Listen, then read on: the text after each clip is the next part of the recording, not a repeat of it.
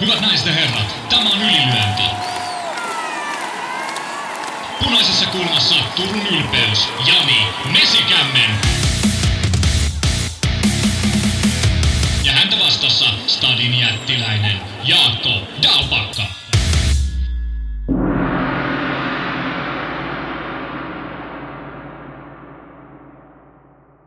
Tervetuloa kuuntelemaan vuoden viimeistä ylilyöntipodcastia ja mikä vuosi se onkaan ollut. Voisi sanoa, että historiallisen vilkas ylilyöntivuosi.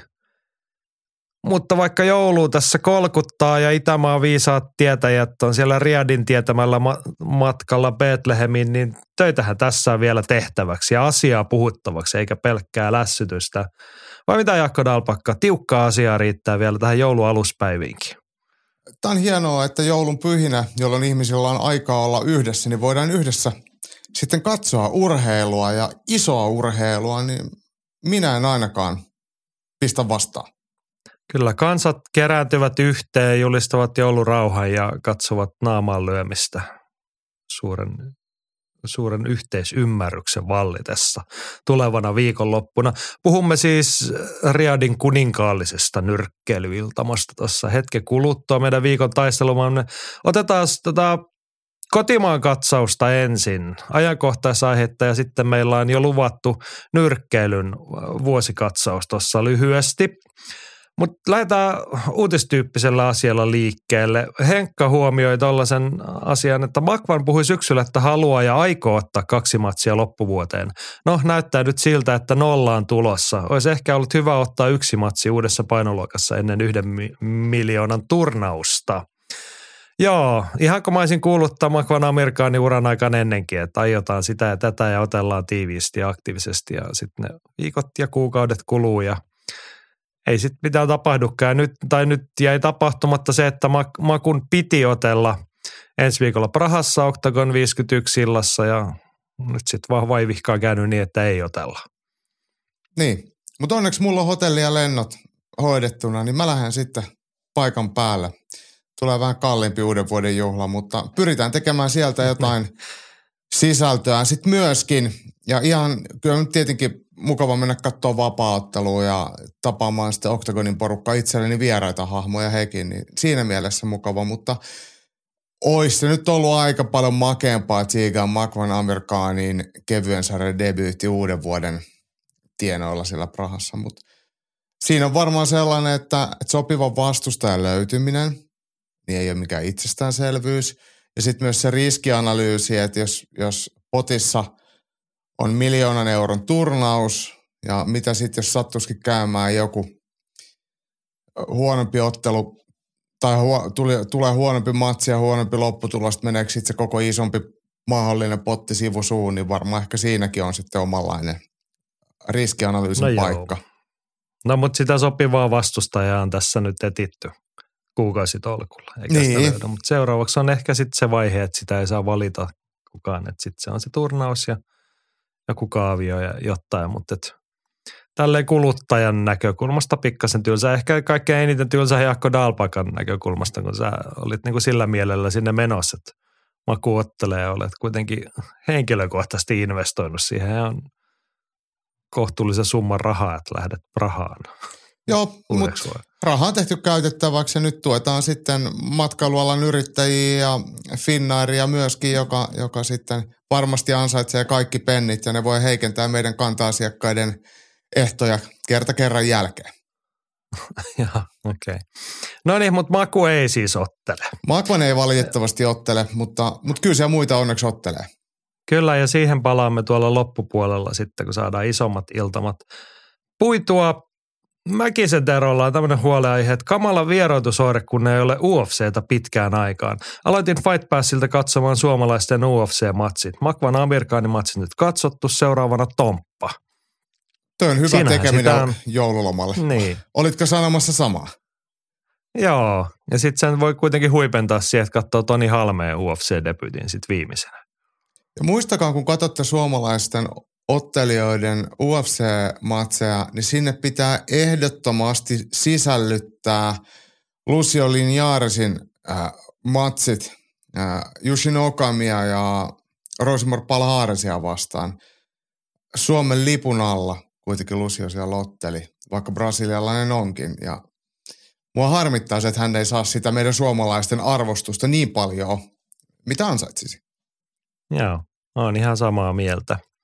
Joo, vähän siellä siis hauskaa puhdet, puhdetoimintaahan toi on, vaikka velttoina päivinä katsella suomalaisten UFC-matseja. Ehkä siihen jää semmoinen pieni kitkärä jälkimaku sitten, että milloin se seuraava sitten voisi olla, että ei aina vaan tarvi vanhoja katsoa, mutta et, tietty sitten voi katsoa vaikka puolalaisten UFC-matseja tai ruotsalaisten tai jonkun muu, Niin. jos se muuta keksi. Ja nythän siellä on, on aika paljon semmoisia pieniä urheilumaita, pieniä vapaaottelumaita, joilla on jo, on jo omia UFC-tähtiään. Eli kyllä jotenkin tuntuu epäreilulle, että meidän suomalaisten UFC-osanotto on, on tällä hetkellä tätä luokkaa, mutta me No epäreiluahan se, niin, epäreiluahan se ei ole, koska tämä on meidän taso tällä hetkellä. Niin. Joo, joo, totta kai, mutta siis näin kuluttajana, että kun haluaisin olla mukana siinä isossa sirkuksessa ja, ja sitten sit tarjotaan nappulaliigaa.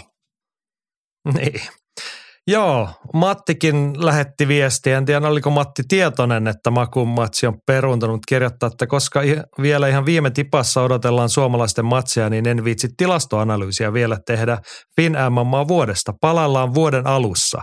No palaillaan vaan. Ja onhan siellä Hamadaran matsi Tukholmassa tulossa. En tiedä, joku muu menossa All Stars Fight Nightiin suomalaista kisaamaan, mutta ainakin yksi merkintä toivottavasti saadaan vielä sinne vuositilastoon. Mutta tähän ei ole tämän näköinen, vaikka Masan vuosikatsaus odottaa perkaamistaan, koska meillä on tähän nyt kotimaisen nyrk- ammattinyrkkeilyn vuosikatsaus, jota me vähän niin kuin tilailtiin Henkalta ja Henkkahan totta kai toimitti sen. Mun mielestä tässä tärkeää kohtaa- lisää siitä, että Henkkahan laittoi vielä loistavan, no sä, sä oot laittanut meidän käsikirjoitukseen tämän kuvan tai maininnan Henkan kuvasta Facebook-profiilista ja Henkka oli selkeästi kuunnellut viime jaksoa ja laittoi toimittajan lakin päähän, eikä minkä tahansa lakin, vaan oikean leveäliärisen ja tyylikkään villakotsan, niin sieltä voi jokainen käydä meidän Facebook-sivulta katsomassa, minkä näköinen on meidän nyrkkeilykirjeenvaihtaja Kuopiosta.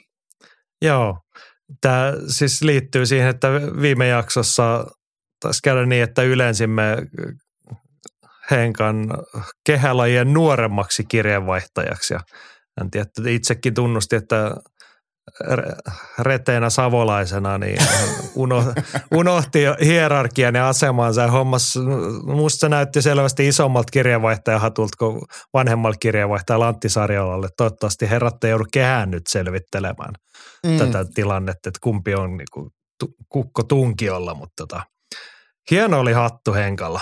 Ja nyt me annetaan minun suullani Henkalle puheenvuoro. Henkkahan tuossa jo viime viikon puolella teki meille tämän vuosikatsauksen, kun minä sitä pyysin. Ja luetaanpa tästä. Ruvetaan sitten perkaamaan. Mennään vaikka yksi, yksi pari asiaa kerrallaan. Ja Henkka kertoo näin. On siis kotimaisen ammattinyrkkeilyn vuosikatsaus. Yhteensä suomalaiset otelleet tänä vuonna 64 ottelua. Näistä rekordi on 47 voittoa, 16 tappiota, yksi ratkaisematon. Kaksi Suomi vastaan Suomi-ottelua. Naiset iskevät yhteensä viisi ottelua, joista viisi voittoa. Lisäksi nähtiin kuusi debytanttia. Ulkomailla on isketty 19 ottelua, näistä 10 voittoa, yhdeksän tappiota. Voitokkaissa otteluissa Suomen edustaja on aina ollut niin sanottu kotikehän kulman, kulman ottelija. Joo. Tämä, tämä mua jäänyt häiritsemään siis mun piikkiin, koska en huomannut Henkalta tätä tsekata, mutta mä ymmärrän, että tämä pätee joko kaikkiin tai ainakin noihin ulkomailla käytyihin otteluihin, että voitokkaissa otteluissa kotikehän edustaja aina ollut, tai suomalainen on aina ollut kotikehän edustaja. No mietin, että kymmenen voittoa ulkomailla, niin ketkäs meillä mukaan nyt on kymmenen matsia sitten ulkomailla olleet kotikehän edustajana. Että joo, siis me laskettiin niin Muhis, Hachi Muhis ja Arsan Kataev, niin sillä päästään viiteen, mutta et ketkä muut sitten on kotikehän edustajana siellä voittaneet?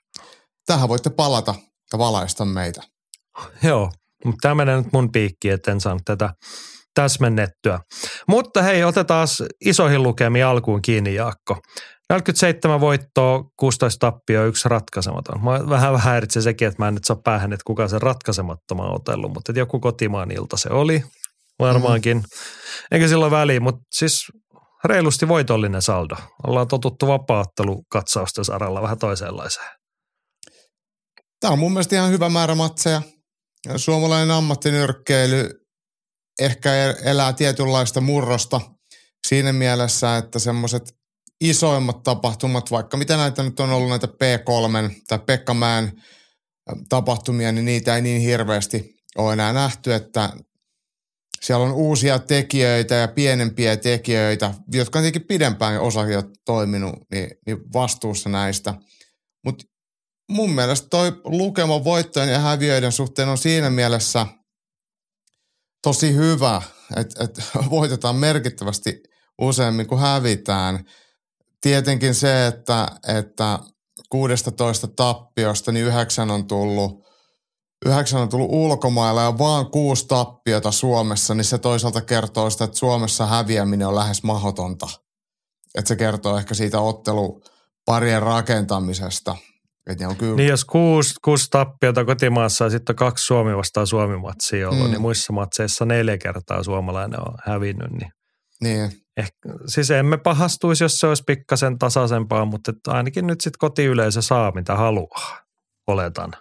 Niin ja sitten mun mielestä ei ne kuitenkaan ne, mitä on itse paikan päältä tai sitten lähetyksistä katsonut, niin ei ne niin härskejä ne on ne tasoerot sitten ollut. Tai ne on ainakin sitten loppunut tarpeeksi varhaisessa vaiheessa. Esimerkiksi Niklas Räsäsen ottelu siellä ensimmäisessä Elite Boxingin illassa kirkkonummella, missä vastustaja sukel sekaan tilanteeseen. Niin siis karmivaa paskaa, mutta terveysriskit nolla.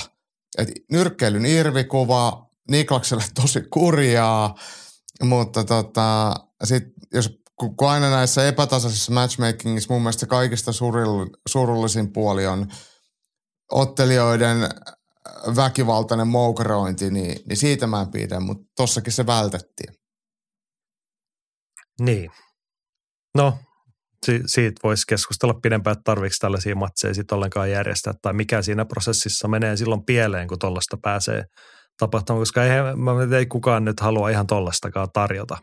Ei niin. Mutta tota, jos katsotaan nyt posin kautta, 47 voittoa, 16 tappiota, niin se on, se on oikein suuntainen ja siinä on hyviä merkkejä. Jos me niinku otetaan kontekstia sen verran, että suomalainen ammattinurkki, mekin ollaan pitkään puhuttu, että ei ole ihan hirveän hyvältä näyttänyt, on ollut tosi hiljasta.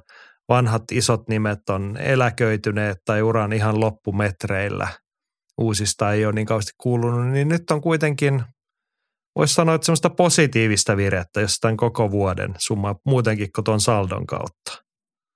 On, että tekemisen meininki on ja sitten on riittävän nuoria nyrkkeilijöitä myöskin, että et ei ole pelkkiä pitkän linjan amatöörejä, jotka sitten lähtee, lähtee eläkepäivillään kokeilemaan ammattinyrkkeilyä. Jotain tulevaisuudelle odotettavaa – kuitenkin on vielä luvassa, niin, niin siinä mielessä mun mielestä Joo. on ihan, ihan hyvä. Joo, jos mä mietin sellaista niin kuin, ehkä ei, niin kuin, ei nyt julisteta mitään suomalaisen ammattinyrkkeille uutta tulemista siltä, vaan että kaikki olisi nyt tosi hienosti ja niin kuin, valtava drive ja hurja noste päällä. Mutta silleen niin kuin järkevässä mittakaavassa, jos ei nyt ihan ruohonjuuritasolta, mutta silleen niin kuin mielekkäin panostuksin, mielekkäin riskinoton ollaan lähdetty rakentamaan uutta, johon josta otamme esimerkkejä tässä, mutta että näin niin kuin yleiskuvana. Joo, joo. Mä oon samaa mieltä ja mä hei, mulla on tässä samaan aikaan, samaan aikaan tota, boxerekki auki ja katsoin, että Suomessa on tänä vuonna nyt tainnut, tai niin kuin rankingissa löytyy miesnyrkkeilijöitä, ammattilaisia 27 ja naisia kolme. Ja tämä on aktiivisista nyrkkeilijöistä koostunut lista, eli on varmasti joku viimeisen vuoden aikana vaikka nyrkkeily. Niin kolmisen kymmentä ammattinyrkkeilijää Suomessa on aktiivisia. Joo, määrä ei ole suuren suurin naisia, tosi vähän, mutta en nyt lähde niinku arvailemaan, mutta voisi se heikompikin olla se tilanne, sanotaanko mm. näin tässä viime vuosien pohjalta. Joo, tämä, Joo, on, tämä, tämä on itse asiassa tämä niin. Boxerkin ranking on ihan mielenkiintoinen, kun tässä voisi, on helppo sitten katsoa, näkee vähän ikäluokkiikin voi tsiigailla, että miten nämä ottelijoiden iät täällä vaikka jakautuu. Et siinä mielessä, jos joku, jotain kiinnostaa suomalaisen nyrkkeilyn, ammattinyrkkeilyn tilasta, niin Boxerkista löytyy ihan hyvä otanta. Jees. Henkalta vielä pieni huomio tähän.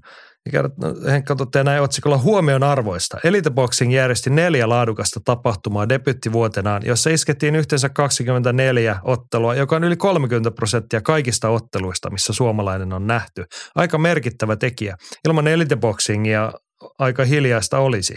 Ensi vuodelle toiveena itsellä olisi SM-otteluita useampi, ne kiinnostaa jengiä.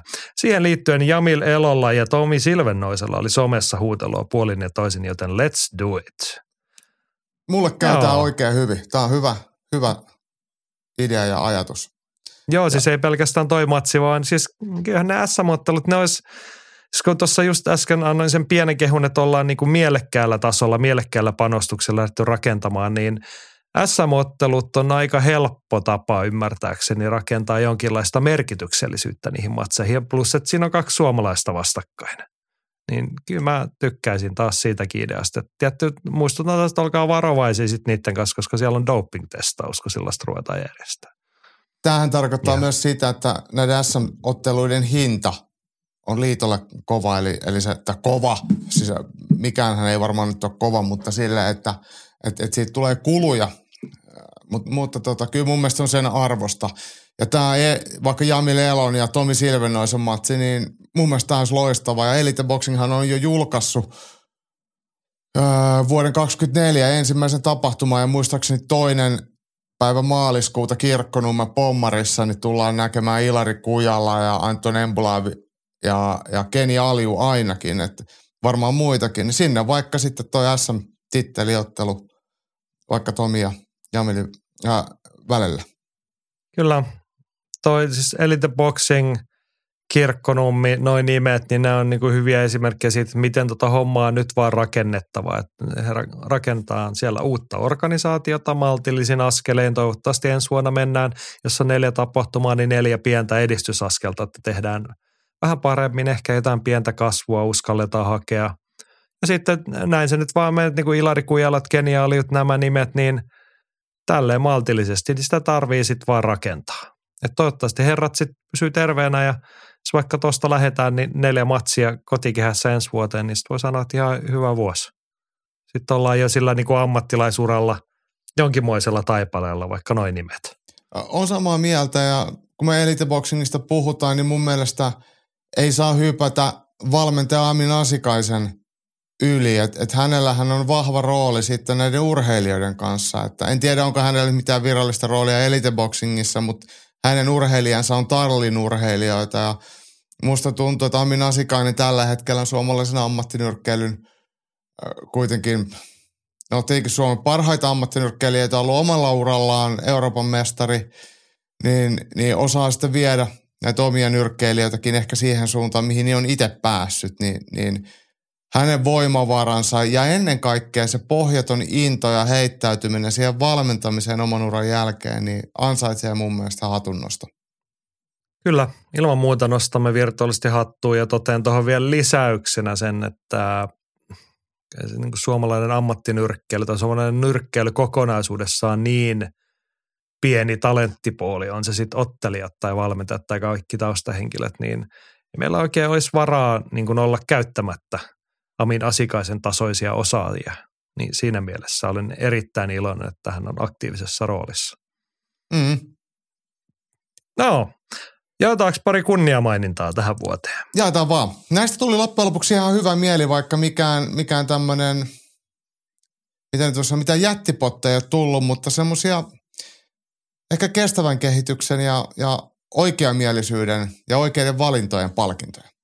Kyllä, ja eteenpäin menemisen hatunnosta. Ja ensimmäisenä otsikolla nuorten miesten rohkeus.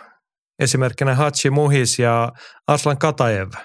Ehkä sä oot vähän jäävi, niin minä sanon tämän nyt. Niin nuoret miehet, kumpi heitä yhdistää se, että he on lähteneet rakentamaan ammattilaisuraa ulkomaille. Ihan asumaan, reenaamaan sinne laadukkaaseen ympäristöön, ottelemaan siellä.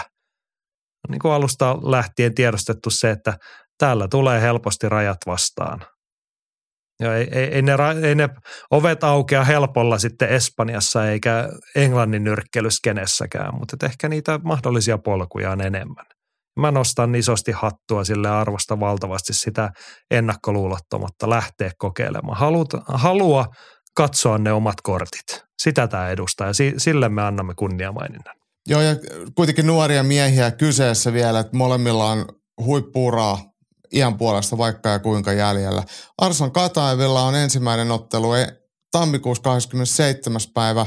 Olisiko se ollut Alicantessa Espanjassa vastustaja ei ole vielä tiedossa ja eikö se nyt ollut näin, mä äsken sanoin sulle muhiksella olevan ottelun, äh, ainakin Boxrekista löytyy York Hallista, Bethnal Greenista Lontoosta, niin, niin Ricky Rowlandsia vastaan ja tämän päivämäärä on kolmas päivä helmikuuta, eli viikko Arsalanin jälkeen. Ja nyt on muuten sellainen vastustaja ainakin listansa puolesta muhiksella, että pääsee ihan töihin. Eli 5-1-listainen britti Ricky Rowlands tulee ää, muhista vastaan. Ja, ja tämä on sitten vähän eri luokkaa kuin vaikka tuommoinen ammattihäviä, että 2 ja 6 listalla.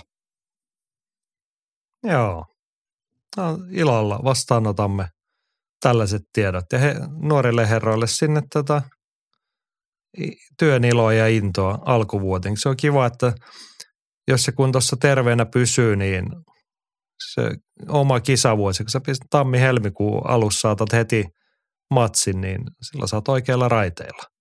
Mun on pakko terveenä, niin kevääseen mahtuu kaksi tai kolme matsia, sitten tehtiin vaikka vähän huilatakin, reenailla hyvin ja sitten taas syksyyn – mun on pakko todeta matsi. tästä äh, Ricky Rowlandsista, tästä Hachi Muhiksen vastustajasta, niin, niin kun sanoin, että hän on sitten jo vähän, vähän eri luokan vastustaja, kun hänellä on 5-1 lista, mutta kun katsoo tätä listaa vähän syvemmälle, niin hänen aiem, aiemmat vastustajat on luokkaa yksi voitto, 30 häviöä, niin, niin Muhissa ei ole, ei ole kyllä tätä jengiä. Eli, eli kyllä tässä ihan silleen No ei, ei se tasonnosto se, vielä se... varsinaisesti mieletön ole, mutta vahvasti voitollinen ja voittamaan tuleva ottelija. Niin, siis niin kuin sillä tavalla mun mielestä mielekäs ottelupari, että Muhiksella listaa 5-0, numerot on samankaltaiset, niin hän on ottanut ihan samantyyppisiä vastustajia vastaan kuin tämä Ricky mm-hmm. Rowlands. Nyt on ihan järkeä toisensa. Sitten, niin siis varmasti järkevä askel kummallekin katsoa, niin kuin, että ei se, se nyt No ekat matsit kummallakin on tuonut varmaan sen tarvittavan rutiinin ja voittamaan oppimisen ammattinyrkkeilyn kontekstissa. Nyt aletaan sitten olla kummankin uralla varmaan sellaisessa pisteessä, että pitää ruveta pikkuhiljaa katsoa niitä kortteja askeleita selkeästi eteenpäin myös vastustajien tasossa. Tämä on varmasti ihan hyvä, hyvä linjaus. Joo, sanos nyt vielä se Arsan. Se oli siis tammikuun lopussa. Joo, 27. päivä. Okei, ja Espanjassa Alicantessa. Kyllä, ja jos meikäläiselle löytyy vielä reissubudjettia, niin mä ajattelin kyllä Arsanin kautta eilen just viestiteltiin ja äh, pyytelin mu- paikan päälle, että jos vaan pystyn, niin kyllä mä lähden tsiikaamaan. Että, että, että, tota. No niin, mä olin tuossa sanomassa, että tiedän kysymättäkin, että jos on yhtään saumaa, niin Jaakko Espanjan tammikuusta nauttimaan. Siellä Joo. on melkein yhtä hyvät kelit kuin Turussa tammikuussa. Jep. Joo. Vielä hei toinen kunnia mainita tähän vuosikatsaukseen. Se menee sata vuotta täyttäneelle Suomen nyrkkelyliitolle. Ei niiden satavuotissynttärit, no voi, voi siitäkin nostaa hattua, koska ei se ole itsestään selvää, että mikä urheilujärjestö tai yhteisö sata vuotta pysyy pystyssä. Öö, Mutta se, että nyrkkeilyliitto on satavuotiaana nyt osoittanut elinvoimaisuutta, he on ottanut uusia askel, uudistanut toimintaansa – uusia askeleita ja ennen kaikkea irrottautunut sieltä vanhasta ja hyvin korruptoituneesta. Onko se nyt sitten IBA nykyään se venäläisten hallinnoima on, joo, tai hallitsema? jäi se A pois, eli IBA. Joo. Niin, joo. He irrottautu siitä, mikä se nyt sitten on se World, World Boxing. Boxing. Niin, lyhykäi, lyhykäisyydessään on tämä uusi taho. Niin tehtiin oikeita ryhdikkäitä muuveja. Ja sitten ihan toi niin kotimaan toiminnasta, niin mun mielestä silleen, vaikka siellä on omat ristiriitansa hankaluutensa nyrkkeilyliitossa ollut, niin mun mielestä siellä on kuitenkin oikeaan suuntaan. Ja jos ajatellaan, Pyritään. niin, ja nyt ajatellaan, että nyrkkeilyliitto vietti satavuotisjuhliaan, niin heillä oli oikeasti järkevä suunta myös SM-kilpailussa. siellä SM-kilpailujen yhteydessä, niin siellähän oli – nuorten SM ja sitten siellä oli joku mini maajo maaottelu Viroa vastaan. Ja sitten siellä oli ammattinyrkkeily ensimmäistä kertaa SM-nyrkkeilyn yhteydessä, niin kyllähän tämä on se suunta, mihin sitä kannattaa viedä. Ottaa se, yhdistää voimat, niin ka- kaikki pääsee pidemmälle. Ja Vantaan Energia-areena oli hieno areena tuohon, vaikka sitä yleisöä nyt ei ollut mitenkään ihan poskettomasti, mutta kyllä se nyt olisi näyttänyt, tai näyttää selkeästi paremmalle kuin se, että lähdetään niin kuin vaikka vapaa-painin SM-kilpailuihin Pajulahden urheiluopistoon, mikä on tehty 60-luvulla tai 50-luvulla. Niin kyllä se on niin kuin ihan... Niin, ja lä- lähtökohtaisesti niin kuin harjoittelukäyttöön ne niin, tilat. niin, ja siihenkin puutteellinen homeiset kylmät hallit, ja sinne ei varmaan tule yhtään katsojaa. Ja kyllä tässä nyrkkeilyliitto liitto ansaitsee tässä kyllä maininnan. Kyllä, sinne tutuille ja tuntemattomille aktiiveille, ketkä sitä laivaa luotsavat eteenpäin, niin työn intoa ja jaksamista sinnekin. Ei ole ihan helppo varmaan nyrkkeilyliiton tilanne, kun julkista rahoitusta on kiristetty muuta ja ei ole, ei ole sellaisia ilmiselviä kansainvälisen tason menestöjä, jotka tois näkyvyyttä tai sitä rahoitusta ja muuta, niin töitä on tehtäväksi, niin toivotamme intoa ja jaksamista siihen duuniin. Joo, mä haluan vielä omalta puoleltakin lisää se, että kun Nyrkkeilyliitto on antanut meidän myös tuolla SM-nyrkkeilyssä, kun me saatiin aika vapaasti kuvaa ja toimii osana sitä perhettä, niin musta on tosi nastaa, että me ollaan tervetulleet ei ainoastaan Elite Boxingin tapahtumiin, mutta myös näihin Nyrkkeilyliitonkin tapahtumiin, että se on myös meidän ylilyönnin me mielellään palvellaan koko suomalaista kamppailuskenää ja myös olympianyrkkeilyä. Ne on meille tärkeitä, niin kuin, vaikka me välillä liivataan painin tiedottamiselle rikas liitto ja näin, ja sitten ei ehkä tee toimintaa sillä tasolla, mitä voisi kuvitella, niin kyllä me kuitenkin heidänkin asiaa ajetaan. Tai mielellään suomalaista kaikkea kamppailurheilua viedään eteenpäin. Joo, tämä tuosta sivuosumana mainita eilen sattuu sosiaalisessa mediassa. No mikä se on se Nyrkkeilyliiton lehti, jota vanha tuttu Finbox. Päivi Ahola, Finbox, Päivi Ahola luotsaa sitä, niin huomasin vaan maininnan somessa. Päivi oli kiinnittänyt ensi vuoden numeroihin kolumnistiksi ystävämme Jarkko Pitkäsen. Erittäin oli muuten mielenkiintoinen aihe, kun Jarkkohan on valmentaja, niin se urheilijalähtöisestä valmennuksesta niin kuin teemana ne kolumnit, niin kiinnostaisipa kovasti lukea vaikka Finboxin lukijakunta eikä tilaajaan eikä muuta. Päivi voi, voi vaikka lähettää juttuja tänne luettavaksi tai lehtiä postilaatikkoon. Niitä pyydetään Jarkolta. no niin, mutta odotetaan nyt ensin, että ne jutut tulee tehtyä ja julkaistua. Niin. Ää, Jarkon kanssa itse eilen viimeksi viestiteltiin ja saattaa olla, että kun lauantai-iltana ajattelin sitä Day of Reckoningia katsella Dazon palvelusta ja pitää ehkä kisastudio striimi, niin voi olla, voi olla, siis täysin epävarmaa vielä, mutta mahdollisesti Jarkko Pitkänen ehkä, ehkä liittyy Mikkelistä hetkeksi aikaa mukaan. No niin, loistavaa terkut mun osalta Jarkolle sinne ja onnistunut. Jarkkokin on monessa ollut mukana tänä vuonna, sillä hän ei kauheasti itseään nosta esiin, mutta monenlaisessa matsissa ollut siellä taustavaikuttajana. Niin, ja sitten myös ollut TV-tuotannossa selostajana. Ja hänen ammattitaitonsa on siihen erittäin hyvä. Hän tuntee suomalaisen nyrkkeilykentän, mutta myös kansainvälisen sekä olympia- että ammattinyrkkeilykentän, että, että se ymmärrys sekä tietopankki on enemmän kuin riittävä. Joo, näin. Sitten vielä kivoja ja mukavia asioita jälkeen luo, jaamme yhden floppimaininnan nyrkkelyskenen vuodelle. Haluatko kertoa sen? No joo, tämä on ehkä vähän sitten semmoinen osittain vitsi, mutta mun mielestä ansaitsee kuitenkin pienen maininnan. Robert Heleniuksen doping-kärryn ja epäilyn ympärillä velloneet salaliittoteoriat, mitä, mitä ihmeellisimmät salaliittoteoriat, mitkä on noussut pintaan, että Coca-Cola on myrkyttänyt lihansyöjä ja Matchroom Boxing on myr- myrkyttänyt se doping-näytteen, koska niille ei ole varaa maksaa tai säästää ottelupalkkioissa ja että doping-testi on ollut vapaaehtoinen. Kaikkea ihan semmoista täysin asioista irrallaan olevia niin, niin korkealentoisia väitteitä sen ympärillä, niin, niin Mä ajattelin, että herran vuonna 2023 tällaisia ei olisi tarttinut nähdä, lukea tai kuulla, mutta, mutta kyllä ne aina pintaan nousee ja ottamatta syytä No. siihen, että mikä se todellinen tilanne on, äh, tai mi, minkälainen tarinan kulku äh, tämän doping-epäilyn ympärillä on ollut, mutta mä oon ihan varma, että se ei ole ollut Coca-Cola ei- eikä mikään muukaan sokeriteollisuuden PR-temppu. Eikä Eddie Hearnin mikään- köyhyys. Ei, eikä luultavasti mikään vegaaniaktivistien järjestäkään.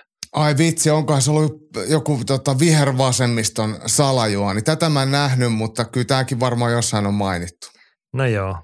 Tähän nyt ehkä yleisenä mihinkään suuntaan osoittamatta, jos karpatkaa vähän ihmiset. Kaikki on, ihan, Maalaisjärkeä, hit, kiitos. niin, kaikki on ihan hito sekaisin nykyään. Varmaan minä mukaan lukien, mutta tota, joskus vähän uuvuttaa nämä kaikki tällaiset jutut. Niin. Mutta ei siis... Skarpataan. Yhdessä skarppaamme uuden vuoden lupaus. Joo. Ainakin ylilyöntiperheestä tämä nyt lähtee. Ja hei, mä lisään tähän, ei niinkään, siis mun mielestä ihmiset voi päästää, mä toistan tätä kun usein, että suustaan voi päästää kaikenlaista, mutta se on meidän kuulijoiden tehtävä oppia tai pystyy vähän ymmärtää sitä, että onko se oikeasti mitään järkeä, että onko se ihan, ihan humpuukia. Niin, niin, ettei sitten kukaan ota ihan tosissaan noita kaikista absurdeimpia väitteitä, ettei ne lähde leviämään. Et vähän sisälukutaitoa. Joo. Ehkä me perustamme ylilyöntiin u- uuden vuoden jälkeen sisälukutaito cornerin tuonne jakson loppupäähän. Mutta sitä ei voi siihen alkuun laittaa, koska sitten kukaan ei jaksa kuunnella. Niin. tai ne lopettaa kuuntelemisen sen takia, ne alkaa epäillä sitä sisältöä. No joo, hei, palataan aiheeseen. Kotimaisesta nyrkkeilystä vielä. Yksi vuotta ollaan tässä summattu, kunniamaininnat ja ri, pienet risut jaettu. Jaakko, mitä odotat vuodelta 2024 nyrkkeilyn osalta Suomessa? Robben Saagan päätöstä, tai siis Doping Saagan jonkinlaista ratkeamista. Se on yksi Tästä asia. olikin muuten kysymys. Pete kysyi, että milloin, milloinkohan Robben jatkosta kuullaan jotain. Meillä ei ole kyllä pienintäkään käy, mutta ensi vuoden aikana uskalletaan luvata. Ja eikö se ollut näin, että silloin kun Robert Helenius ja Tuomas Kyrö oli meillä vieraana, niin Robbekin joihinkin kysymyksiin sanoi, että kun asia on kesken oikeudessa tai käsittelyssä, niin niistä- ei voi puhua.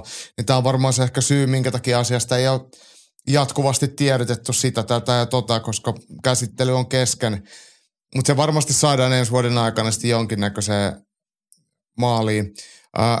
Sitten jos mennään tänne urheilupuolelle, niin toivoisin olympianyrkkeilyssä onnistumisia, uusia tähtiä, vaikka nyrkkeilijöitä, joita me ei vielä tiedetä nimeltä, tai sitten näitä nuoremman sukupolven olympianyrkkeilijät, vaikka Vilma Viitanen tai Ismail Umar, jotka sitten oikeasti kansainvälisesti breikkaisi aikuisten sarjoissa. Se olisi tosi hieno. Mä haluaisin nähdä kuitenkin menestyvää olympianyrkkeilyä Suomessa, koska se on askeleen lähempänä sitten sitä junioritoimintaa, mitä kautta saadaan sitten lajin massaa ja, ja sitä ruohonjuuritason tason toimintaa kehitettyä, jotta meille sitten tulisi niitä huippuammattilaisia. Ja ammattilaisten puolella tietenkin eliteboxingista puhuttiin paljon, niin ei tarvi enempää, mutta sanoa, että jatkatte samaa rataa ja tallin ottelijoille hyviä matseja. Suunta on varmasti hyvä ja sitten meidän kunniamaininnan saaneet Haji Muhis Briteissä uraa tekevä ja sitten Arsen Katav, joka nykyisin Espanjassa vaikuttaa, niin kyllä mä odotan heiltä ensi vuoden aikana jo semmoisia matseja, millä alkaa olla, olla jonkinlaista huomioarvoa ja merkitysarvoa. Joo, vähintäänkin kotimaan, mitä ei nyt tarvita maailmanvallotusta vielä, mutta että sellaisia tekoja, että kotimaassa jollain ulkopuolisella on vaikka syytä tehdä joku juttu Mm. tästä aiheesta. Eikä nyt kosketa niin ulkopuolisena meitä kahta, että me nostettaisiin sille, vaan niin kuin jotain niin kuin uusia vesiä valloitettavaksi sen suhteen. Mainitsit olympianyrkkäystä kaksikon Viitanen Umar. Mä odotan vaikka näiltä nimenomaan kahdelta kaksikolta. Olympiapaikka ei uskalla nyt odottaa keneltäkään suomalaista. Enkä itse asiassa uskalla odottaa keneltäkään nyrkkeilijältä olympiaesiintymistä. Saa nähdä, miten siinä käy koko saakassa, mutta tota, kansainvälisissä kisoissa menestyminen, niin olisi kyllä looginen askel noille kahdelle nuorelle nimelle, jotka on nyt sitten osoittanut nuorissa ja on osoittanut kotimaan kehissä, että he ovat nousuuralla, niin sitten vaan eteenpäin. Tuosta piti vielä olympianyrkkeilystä sanoa, kun sä tuolle epäilevään sävyyn puhut, niin kyllähän Pariisissa nyrkkeilee ja Jake Paulhan harjoittelee ja liikkuu sitten Yhdysvaltojen nyrkkeilymaajoukkueen mukana myös sitten Pariisissa ja toimii sitten PR-roolissa siellä, että et, et, et, et, tälleen sitä nykyaikaista... Toi, toi niin kuin itsessään kertoo kaiken, mikä vielä olympialiikkeessä. Taisi la, lakkauttaa koko homma. Ei, mä, mä, oon, mä oon täysin päinvastaista mieltä, että se vaan pitäisi vähän siivoa, että se korruptoitunut järjestelmä niin voisi olla sitten vähän jotain muuta. Ja se, että Jake Paul vähän toi... siivotaan. Niin. Mitä muuta sä siivoisit muuta kuin Jake Paulin pois? Ei, eihän Jake Paulhan on sitä, mitä yleisö haluaa nähdä. Siksihän se on siellä. Että ehkä sieltä niin, voisi niin, siivoa Jake Paul kaikki... Voi te, niin, yleisö haluaa nähdä ja mulle mitään sitä vasta, mitä Jake Paul tekee, millä hän rahansa tekee, mutta tarvitaanko hän nyt olympianyrkkeilys yhtään mihinkään? Hänhän on mielettömän hyvä sponsorikasvo ja hän tuo rahoitusta Yhdysvaltain olympiajoukkueelle, niin eihän siitä ole mitään haittaa. Et, et amatööriurheilu on amatööriurheilu ja jos joku sitä tukee jollain lailla ulkopuolelta, niin eihän siinä ole mitään, se ei ole keneltäkään mitään pois. Päinvastoin sehän nostattaa sen arvoa. Et, et, Mitäs jos Jake Paul tuo sen kaiken lässytyksen ja sirkuksen siihen olympiajoukkueen ympärille, niin onko se sitten edelleen hyvä asia? No kyllä mä luulen, että jos kysytään nyt urheilijoilta, niin kyllä varmaan niillekin kelpaa. Ja kyllä jokainen varmaan lähtisi Jake Paulin talliin nyrkkeilemään ammattilaisena niin kuin oletusarvoltaan. Että... Joo, mutta se ammattinyrkkeily on ihan eri asia. Joo, no niin, turhaan me siitä kinataan. Mä oon sitä mieltä, että koko olympialiikkeen voisi räjäyttää. Mä oon joskus miettinyt, että kreikkalaiset, jos niillä olisi yhtään niin kuin mielikuvitusta ja muuta, niin totesi, että eiköhän toi Pellelle ole nähty, että me perustamme nyt tänne olympiaan olympian kisat. Ei olympiakisat, vaan olympian vaikka kahden vuoden välein ja voisi ottaa ne perinteiset lajit tai jonkun maltillisen lajivalikoiman sinne. Ja jos se ymmärtäisi brändätä sen, että niin kuin nyt tehdään sitä niin kuin aitoa, mistä nykyaikainen urheiluliike on syntynyt. Se olisi vaan pelkkää pankrationia, koska kaikki muu on turhaa. Meinaako, että kai siellä nyt voisi olla joku miekkatappelu ja 42 kilometrin juoksu? Eihän kukaan jaksa katsoa 42 kilometrin juoksua, vaikka juostaisi kahteen tuntiin. Ne on nykyaikaiselle TikTok-sukupolvelle, niin se, se pitäisi olla joku 42 metrin alamäkijuoksu, että se olisi mahdollisimman nopeasti ohi. Niin, mutta se tehtäisikin, ne pistettäisiin sinne termopylojen solaan juoksemaan paljon jaloin tai sandaalit jalassa sinne vuoristoon ja sitten sillä olisi GoPro tuossa noin ja katsottaisiko se rimpuilisi siellä. Ja sitten tärkeää, että hän aina maalin tuli ja kuolee. Niin. Ei siinä muuten mitään järkeä. No kaikki, mä arvostan kaikki sellaisia urheilulajeja, missä kamppaillaan kuolemaan asti. Niin kuin pankration ja 42 kilometrin juoksut Hermopylain solasta. Mm. Joo, no niin. Tästä saatiin vähän uutta virikettä tulevalle vuodelle. Joo, saatiinko me toiveet niin kuin linjattua? Varmaan aika hyvin, mitä me haluamme nähdä. Niin ja sitten mä haluan tietenkin nähdä, että, että me saadaan tehdä sunkaan töitä. Se on aina ihan semmoinen mukava juttu. Että no joo, mutta se ei liity suomalaiseen mm. nyrkkeilyyn. Tai liittyy se sillä tavalla, että mielellään teemme suomalaisen stammattinyrkkeilyn tai olympianyrkkeilyn tiimoilta puhetta ja muuta, kunhan puhuttavaa on. Mutta tota, siitä oikeastaan päästään sä vähän niin kuin lipesit siihen, mikä mulla on seuraava rivi tuossa käsikirjoituksessa. Todetaan, että suomalaisen perinteikäs, huomattavasti Finbox vuosikatsausta perinteikkäämpi Fin MMA vuosikatsaus, se tulee tammikuun alussa, kun saadaan mikit viritettyä äijät akut ladanneena tähän näin ja varmaan Masaltakin tulee tilastokatsaus. Se on seuraavan ylilyönnin aiheita.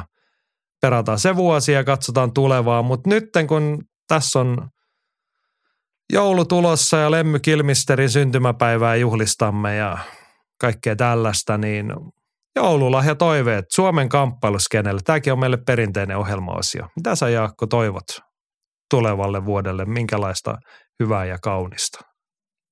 No Eli mitä... nyt ihan siis kaikki Tiedä. lajit huomioiden. Mitä ikinä haluat toivoa?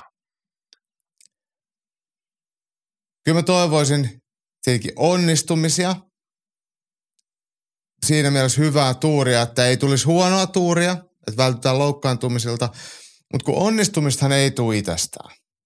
Joskus jollekin käy sägää ja salama osuu tai jotain, mutta kun sen varaan ei voi, voi kuitenkaan oikeasti laskea mitään menestystä, niin kyllä semmoinen tietynlainen nöyryys siinä, että, että oikeasti tiedostetaan, missä ollaan ihan oikeasti tällä hetkellä. Ja sitten se, että kaikki oikeastaan tuntuu haluvan tosi korkealle, niin mitä sinne tekeminen, että mitä sinne pääsemiseksi pitää tehdä ja sitten pitäisi vaan tehdä ne asiat.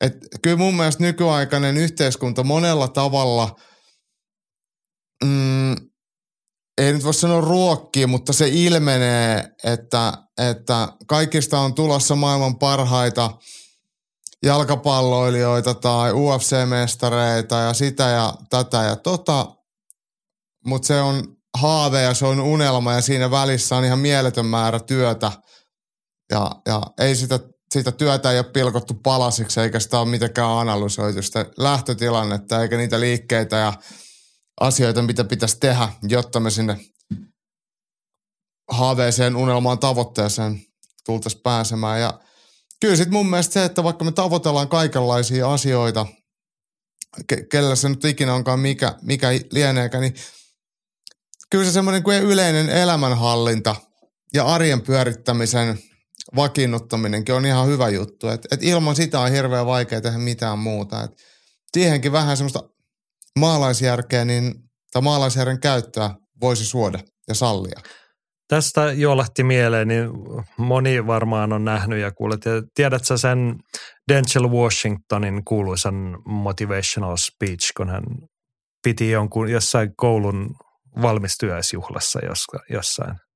Oletko nähnyt semmoisen YouTube-videon? Mä oon nähnyt sen, mutta en mä muista, mitä siinä sanoo, mutta kyllähän se ihan, ihan asiallisesti muistaakseni On, no, mutta siis, on siis todella hyvä niin kuin nykytermeen voimaannuttava, semmoinen rohkaiseva juuri nuorille ihmisille ihan täydellistä kamaa, mutta et, oli pakko tuossa googlettaa se, niin siitä on jäänyt sellainen eh, yksi avainlause mulle mieleen niin kuin ihan omaan käyttöön arkeen, joka menee sen tyyppisesti, että unelmat il, ilman maaleja – ovat vain unelmia ja loppujen lopuksi ne vaan ruokkii pettymyksiä. Mm. Siis jos sulla on unelma ilman selkeää tavoitetta, päämäärää, niin se on vaan sitä, se on haaveilua. Ja se niin kuin vaan johtaa, haaveilu johtaa yleensä vain, tai ei se johda mihinkään. Sä et saavuta sitä, niin se on niin. pettymys itsessään sitten. Et mä niin kuin haluaisin, koska en ole, en ole Denzelin kanssa nyt jutellut viime aikoina, mutta tota, haluaisin usko, että se hänen viestintä tässä oli, että uskaltakaa unelmoida, mutta ne unelmat vaativat töitä.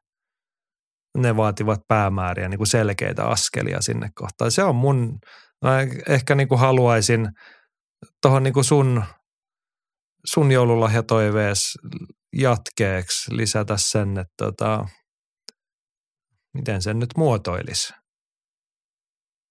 Semmoista arkista duunia, järjestelmällistä tavoitteen asettelua, mielekkäitä askeleita eteenpäin. On se laji, mikä hyvänsä, organisaatio, mikä hyvänsä, puhutaan seurasta, tiimistä, tallista, promootiosta tai yksittäisen urheilijan ympärille rakennetusta taustaryhmästä.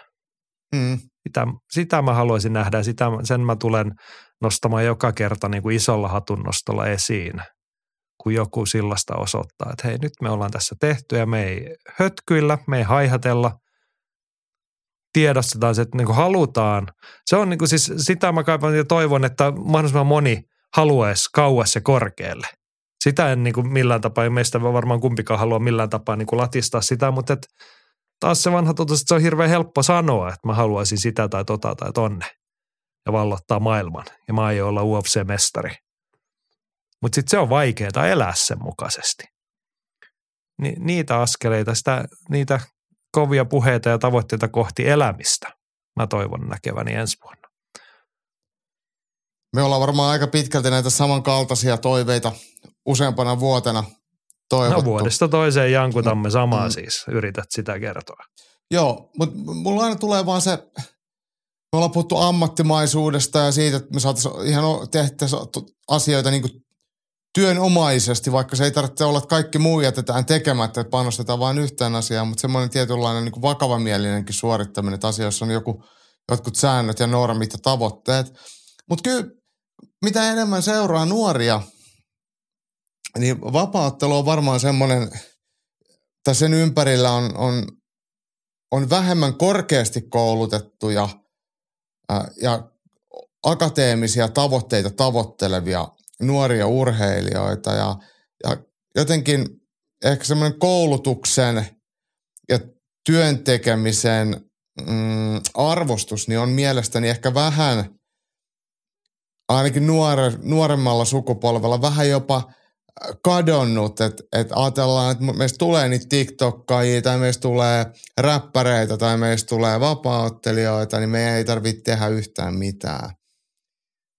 Niin sitten ei tarvitse tehdä yhtään mitään. Niin. Ja yksi lisäys vielä, mikä me sanotaan melkein joka viikko, niin tota, hyvät tavat ja maalaisjärki, niin ei mene koskaan pois muodista. Niin suosittelen myös sellaisen ylläpitämistä. Joo. Sitä mä muuten toivon nyt erikseen vielä. Haluan täsmentää tota, että sellaista niin kuin arjen viisautta ja sitten ihan sitä, se on vähän tylsä sana se maalaisjärki, mutta semmoista niin kuin perusrotia, että ollaan ihmisiksi. Mm. Vähän kuin vaan? Covington. No ju, just se, Mm. mutta kun meillä on kotimaassakin ihan tarpeeksi niitä oireita, niin ei, ei lipsuta siihen suuntaan, koska ei siellä ole mitään, ei siellä ole mitään muuta kuin syvää päätyä ja mutasta vettä siellä siinä horisontissa. Tuo oli hyvin sanottu. No niin, kiitos Jaakko. Tällaisia joululahjatoiveita. Mitäs toivot itsellesi joululahjaksi? Nyt saa ihan silleen konkreettisesti toivoa. Vielä ehtii joulupukille viesti kulkea.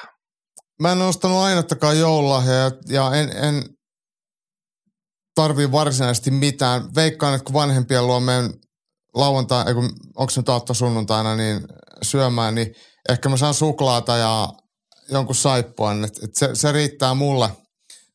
Että tota, Onko äiti ajatellut, että pesee suusi saippualla tyyppisesti? no, no siis todennäköisesti, todennäköisesti on, on ajatellut näin. Kyllä mulla nyt kirosanoja valitettavaa usein pääsee. Mutta jos ajattelen O, tälle... Siis ootteko te päässyt niin kuin aikuisten ihmisten ja perheen kesken siihen, että ei, ei tarvitse ostaa lahjoja toisillenne? Kyllä aika pitkälti on, mutta kyllä aina joku sitten sit lipeä, että jollain saattaa olla jotain Niin. suklaata tai jotain tällaista. Mut, No joo, siis tämmöistä on pieni, mutta niin. niin. mun vanhempani ei esimerkiksi, he, ne ovat kunniakkaasti 80-vuotiaita, niin he ei ole vielä onnistunut pääsemään. Me ollaan 15 vuotta ainakin sovittu, että ei meidän tarvitse sitä aikuisten kesken enää kauheasti mm. ostaa mitään. Että pistetään ne rahat ja ostakaa niin lapsille, jos on jotain pakko ostaa, mutta tota, just näin. se vaan jo, jo, jotenkin sieltä aina sitten jotain ilmaantuu. Mä en muista, No, mun mut oma ajatus ajatus on katkesi. tietysti mun on- kaunis. niin, niin, ja siis kyllähän joulu on silleen ihan ok, että vaikka, vaikka jouluruoan ystävään tosiaan on, niin ihan kivahan se on sitten, kun yleensä ihmisillä on silloin aina vähän vapaata, niin äh, voi tavata perhettä ja käydä yhdessä syömässä ja tälleen, mutta mutta tota, kyllä mä voisin ihan hyvin olla vaikka ballilla surffaamassakin, että ei, ei sekään haittaisi. Oho, mutta ehkä sä toivot ensi jouluksi sitä. Mm. sitten. Mut mä, Sä on huomannut yksi, ajoissa, koska nyt on niinku ehkä vähän tulee kiire äkkilähdön kanssa. jep, mutta on mulla yksi semmoinen toive, itse, itsekäs toive on se, että toivoisin, että tulevana vyön vuonna niin harjoittelumahdollisuudet, o, oman terve, tai siis o, itsekä, lajitreeni ja, ja kaikki tällaiset mahdollisuudet olisi vähän paremmat kuin kuluneen puolentoista vuoden aikana. Että vähän tekisi mieli painia ja vähän, vähän tekisi mieli ottaa nyrkkihippaa enempi ja pitäisi vähän siihen keskittyä, niin varmaan, varmaan tulevan vuoden aikana sitten jotain siihen suuntaan pitäisi lahjoja itselle paketoida. No terveys on aina hyvä, hyvä lahjatoive. Mm. Ja sitten voi samaan syssyyn sitten toivoa vaikka reenikumppaneita, että tulkaa joku painimaan Jaakon kanssa jujutsua. Mm. Istumaan pehvalleen. Niin. Joo. Kaunista. Mä toivon suklaata ja jonkun yksi tai kaksi hyvää kirjaa. Kuinka Koska mä nopeasti tiedän, sä siis luet- oikeasti mä voisin niinku toivoa, toivoa muutamankin hyvän levyn, mutta kun jostain syystä mun lähipiirini on sitä mieltä, että ei niitä tarvisi olla enää yhtään lisää, niin niitä mä en kuitenkaan saa lahjaksi. Niin sun lähipiiri voi varmaan sanoa näin, että, että miksi sä kuuntelet niitä Spotifysta? Niin, tai miksi sä kuuntele niitä levyjä, mitä sulla on jo, mutta tota, Niin. no joo. Enemmän ei ole aina enemmän, vai on ehkä no on sittenkin. se enemmän, on totta kai enemmän. Joo. Mutta minkä levy sä ottaisit nyt, nyt kun sanoit, että et, et jotain levyä, niin jos sun pitäisi nyt valita joku levy, niin mikä se olisi? Varmaankin silleen pitkäaikaisen harrastuneisuuden nimissä Neil Young, joka monivuosikymmenisen uransa jatkeeksi julkaisee kaiken näköisiä levyjä ja arkistojulkaisuja ja muita, niin häneltä oli tullut yksi, kaksi tai kolme tai semmoista levyä, mitä pitäisi saada tuon hyllyyn kokoelmiin. Ja olisiko ne LP-muodossa? No joo, kyllä ne niin kuin, jos fyysisesti nykyään haluaa, niin LPn saa niin kuin ilman vaivaa ja sitten CDn suhteen joutuu jo näkemään vaivaa, se on kääntynyt niin päin. Okei, okay, okei. Okay. Onko Neil Young näitä artisteja, jotka on myynyt oman, oman kataloginsa jollekin isolle yhtiölle, joka sitten rahastaa myymällä Ei näitä? kai, koska hän, hän, tota, hän varmaan hallinna, koska hän vetäytyy Spotifysta jos jonkun riidan tai jonkun erimielisyyden takia kokonaan veti tuotantonsa pois. Liittyykö se just tähän Joe Roganiin tai johonkin tällaiseen? No se oli varmaan niitä aikoja, jotain saattoi olla. Joo. No mutta ei ehkä levyä tule, mutta jos joku kirja tai kaksi, niin tota, sitten on taas lähiajoiksi ajan vietettä. Joo, tällaista. Saatiin joululahjatoiveet. Jos teillä nyt on suuria joululahjatoiveita tai toiveita uudelle vuodelle, niin niitä voi esittää tänne ylilyöntipodcastin suuntaan, että mitä te haluatte meiltä tulevalle vuoden jouluksi, ettei enää ehdi saamaan, mutta muita toiveita voi esittää. Nyt toiveet ei auta, vaan nyt me siirrytään kattoon, mitä tapahtuu idässä päin. Ylilyönti ja viikon taistelu. Ja se on viikon taisteluaika ja niitä riittää. Vaikka joulua pukkaa, joulurauhaa ollaan pian julistamassa, mutta ennen kuin Suomen Turku avaa äänensä sen merkeissä, niin idässä päin Saudi-Arabiassa, Riadissa paikallisella kuninkaallisella areenalla nyrkkeillään viikonloppuna – Jaakko, siinähän kävi nyt näin vuodesta toisesta puhutaan ja ainakin Dana White puhuu, että ammattinyrkkeily on menneen maailman juttu ja huonosti käy ja ihan kuollutta puuhaa, mutta ammattinyrkkeily ei nyt kuollut tänäkään vuonna, vaan musta tuntuu, että sujuu ennätyksellisen hyvin. Absoluuttisia talouslukemia tästä vuodesta en osaa vielä sanoa, mutta näin silmämääräisesti, niin kyllähän ammattinyrkkeilyssä on käyty paljon isoja otteluita ja ollut paljon pöhinää ja ollut paljon arabirahaa ja – Saudi-Arabia ja Riyadh on, on nostanut päätään estradina, joka järjestää tämän vuoden kaikki isoimmat ottelut. Eli Las Vegasissa voi jotkut kääpiösarjojen pohjoisamerikkalaiset nyrkkeilijät nyrkkeillä, mutta, mutta isoimmat ja rahakkaimmat matsit täytytään sitten kuitenkin otella tuolla Saudeessa. Niin. Fight ja capital of the world. Niin, kuten aikaisemmin olemme todenneet, niin tarkoitus on tehdä fyrkkaa, niin siinä mielessä ammattinyrkkeilyllä menee varmaan ennätyksellisen hyvin, koska shakeillähän sitä fyrkkaa riittää. Tässä joulun aikaan, kun perheet palaa sama jo pöydän ääreen, niin mehän voidaan samalla tiimalla, anteeksi tiimalla kuin teemalla, lähestyä sitten tätä lauantailla nyrkkeilytapahtumaa, kun siellä on lähtökohtaisesti saman pöydän ääressä koko ammattinyrkkeilykentän kaikki isot promoottorit. Siellä on Bob Arum, Eddie Hearn, Dimitri Salita, Sauerland Nisse ja Ulf Steinworth ja Frank Warren. Kaikki tämän saman tapahtuman ympärillä. Ja siellä ne veriviholliset kättelee toisiaan ja syö. Kuin yhtä suurta perhettä. Mm. Aat, näin ne joviaalit saudikuninkaaliset yhdistää nyrkkeilykansaa. Joo, kaikille riittää siltä hillotolpalta jaettavaa, niin mikä siinä veljet siellä paistattelee Riadissa, niin mutta kyllähän se lämmittää mieltä, kun ollaan silleen niin kuin yhtä suurta perhettä.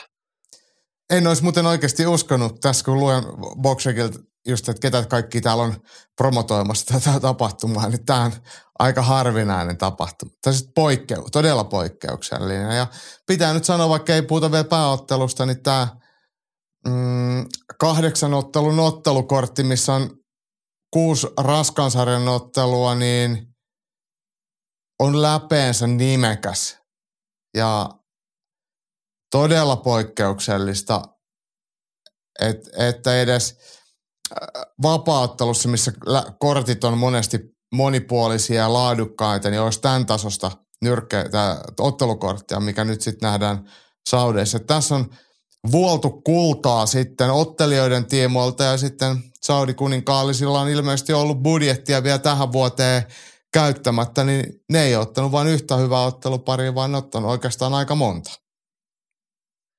niin mietin niin oikeasti, että onko näillä kaapujäbillä, niin onko niillä joku budjetti, että joku, joku, niin kuin, joku kalifi siellä sitten viimeisenä sanoi, että hei nyt jätkät, nyt alkaa riittää, että olette 460 miljoonaa hukannut tähän nyrkkeilyyn tänä vuonna, että nyt saa riittää, että ensi vuonna sitten taas lisää, vaan onko se vaan niin, että ajaa, että tämä maksaa tämän verran, no ei mitään, mä kirjoitan tästä shekin. mä, mä, luulen, että, että nämä nämä sheikit on käynyt kouluja ja ne tuntee numeroita paremmin kuin minä, mutta kyllä ne varmaan voi ostaa just sen, mitä ne haluaa.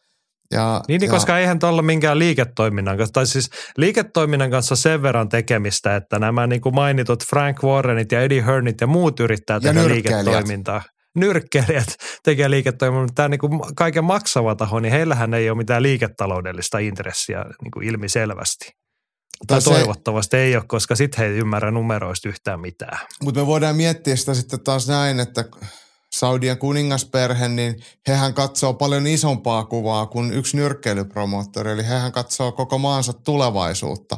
Eli siinä mielessä hehän katsoo, tekee kyllä liiketoimintaa, he tekee PR-toimintaa oman liikkeensä, eli oman maansa eteen, ja, ja tämä on nyt just sitä, että he on vaan askeleen tai aika monta askelta edellä tai yläpuolella näitä nyrkkeily niin, no siis oikeasti en mä tiedä, onko he edellä tai yläpuolella, koska he pelaa niinku ihan eri peliä. Niin, no niin, nimenomaan. siis tämä on ihan oikein sanottu. Leikissä. Joo, et, et se on vähän niin kuin toiset pelaa monopolia sillä pahvilaudalla ja sitten yksi istuu siinä vieressä pöydässä, että taittelee oikeasti seteleistä lentskareita ja heittelee niitä sinne monopolilaudalla. Niin. Ottakaa no, siitä. Niin, mutta se, se on erittäin suosittu kaveri, ketä sitä tekee. On, on, kaikki tykkää. Ja niin kuin huomaa, kaikki tykkää, kaikki on iloisia. Ennen kaikkea koko tämän viikon niin kaikki on kiitellyt kyllä, mikä ikinä se onkaan se Saudi-Arabian jäbä, joka heidät sinne kutsunut ja joka isännöi tätä Riadin tapahtumaa. Niin kauheasti hän on kiitelty, hän on ilmeisen hyvä ihminen. Mm. Ja, ja onhan ne paljon Tästähän voisi, niin, tästä voisi siis puhua hei pidempäänkin, mutta ihan näin, niin kuin, mitä sä uskot, että Saudi-Arabian tyyppiset yhteisöt tai yhteiskunnat, niin miten suosittui ne on, niinku, onko ne niinku, ne tekee tätä PR ja saa goodwillia ja kaikki nyt tykkää, mutta kestääkö se yhtään sen pidempään kuin heidän öljyvaratonsa? Et mitä sitten, kun Sheikille ei enää rahaa, niin mitä sitten käy? Et kaikki, no ei, se oli hei tosi hyvä jätkä, että kyllähän me voidaan sinne mennä jatkossakin, vai onko se sitten siinä kohtaa, niillä on sitten muuta varallisuutta niin paljon, että se vaan niin kuin se kuningaskunta porskuttaa. Siihenhän tämä kaikki perustuu, että kyllä hekin tiedostaa, että öljyn valta asema on kiist, tai siis öljyä ei ole loputtomasti ja sen arvo ei ole ikuinen.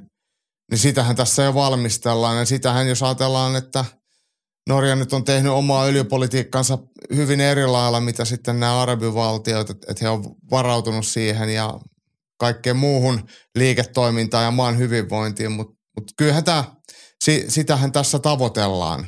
Ja, ja yritetään myös päästä pois sieltä äh, rumasti sanottuna bedueinien teltoista sit sinne isompiin piireihin ja tasa-arvoiseen asemaan. Et kyllähän me ollaan tosi ylenkatsovia yhteiskunnallisesti oltu näihin öljymaihin. Et niit, niinku rum, mä en allekirjoita sitä. Mä en heidän kulttuurejaan väheksy, siis heidän perinteitään, jotain persiaa, minkälainen sivistys on ollut aikanaan – mikä tilanne nykyisin on, se on eri, mutta, mutta kuitenkin näin, että, että, että pidetään, että siellä on paimenia ja niillä on öljyä ja ne ei ansaitse sitä, että ne on al- alkuasukkaita, niin ehkä tämä on mun mielestä semmoinen meidän puolelta, länsimaalaisen yhteiskunnan puolelta sitten semmoinen ehkä, ehkä semmoinen asenne, mikä, mikä tulisi muuttaa ja varmaan sitten tällaisella PR-toiminnalla yritetään sitten tasoittaa näiden yhteiskunnallisten erojen tai yhteiskunnallisia eroja tai näkemyseroja No joo, siinä on ehkä pari muutakin asiaa, mitä he vois korjata tuossa, että nämä näkemykset ja asenteet muuttuisi, mutta ei ehkä mennä nyt siihen. Puhutaan nyrkkeilystä. Olisiko, eikö se olisi kuitenkin nyt ihan jees, kun Puhutaan ensiksi, toista... puhutaan nyrkkeilystä ihan kohta, mutta puhutaan vähän siitä niiden hienosta elokuvatrailerista, mikä on pyörinyt nyt sitten TV-lähetyksissä ja somessa. No, sehän niin... oli, se oli vähän kuin Karjula Samuli olisi tehnyt painiliiton Facebookiin jonkun Insta-videon tai niin Facebook-videon. Oli Ei rahalla kaikkea taso. saa. Ei. Rahalla saa ja kamelilla pääsee, mutta ei sillä sen tasa Facebook-videoita saa, Mutta siis eikä se, tiedotusta. sen trailerin, tätä ää, Day of Reckoning tapahtuman videotrailerin tuotanto varmaan maksaa, tai on maksanut todennäköisesti saman verran kuin Suomen valtion urheilubudjetti, että se 45 miljoonaa on palannut Niin siihen. tai sen trailerin hinnalla olisi luultavasti tehty muutama kotimainen koko illan elokuva. Siis koko Suomen kaikki tämän vuoden elokuvat. Niin, toki sitä traileria katsotaan paljon enemmän kuin niitä Suomen kaikkia tämän vuoden elokuvia. Mm. Tota, siinä on vähän kalliimpia eri- näyttelijöitä, kun siinä on ollut kaikki illan tähdet. niin. Ja meinaatko, että Mikko Leppilammelle ei makseta ihan samoja summia? No ainakin se ajaa Porschella, niin kyllä sille varmaan maksetaan saman verran kuin Deontay Wilderille. No niin, okei. Okei, okei. No niin, mutta hienoa traileri, zombi-meininkiä. Kyllä se, jos ei sillä mene PPV-kaupaksi, niin millä sitten? Niin, niin. Häh? No ei, en mä voi väittää vastaan. Seuraava No siis tekee mä- jonkun tuommoisen first, first person shooter teemaisen mainoksen varmaan. Ja Tykkäisin siitäkin. Okei, kuulostaa mielenkiintoiselta, mutta tota, jäämme odottamaan sitä toteutusta. Mä, mulla tulee kyllä yksi asia mieleen, mikä myisi PPVtä vielä enemmän kuin hieno zombihenkinen traileri. Tissit ja pehvat. No okei, kaksi asiaa. Toi oli toinen niistä. Yksi olisi se, että mitä jos siellä ottelukortilla olisi niinku ihan sille absoluuttisesti kovimmat nimet.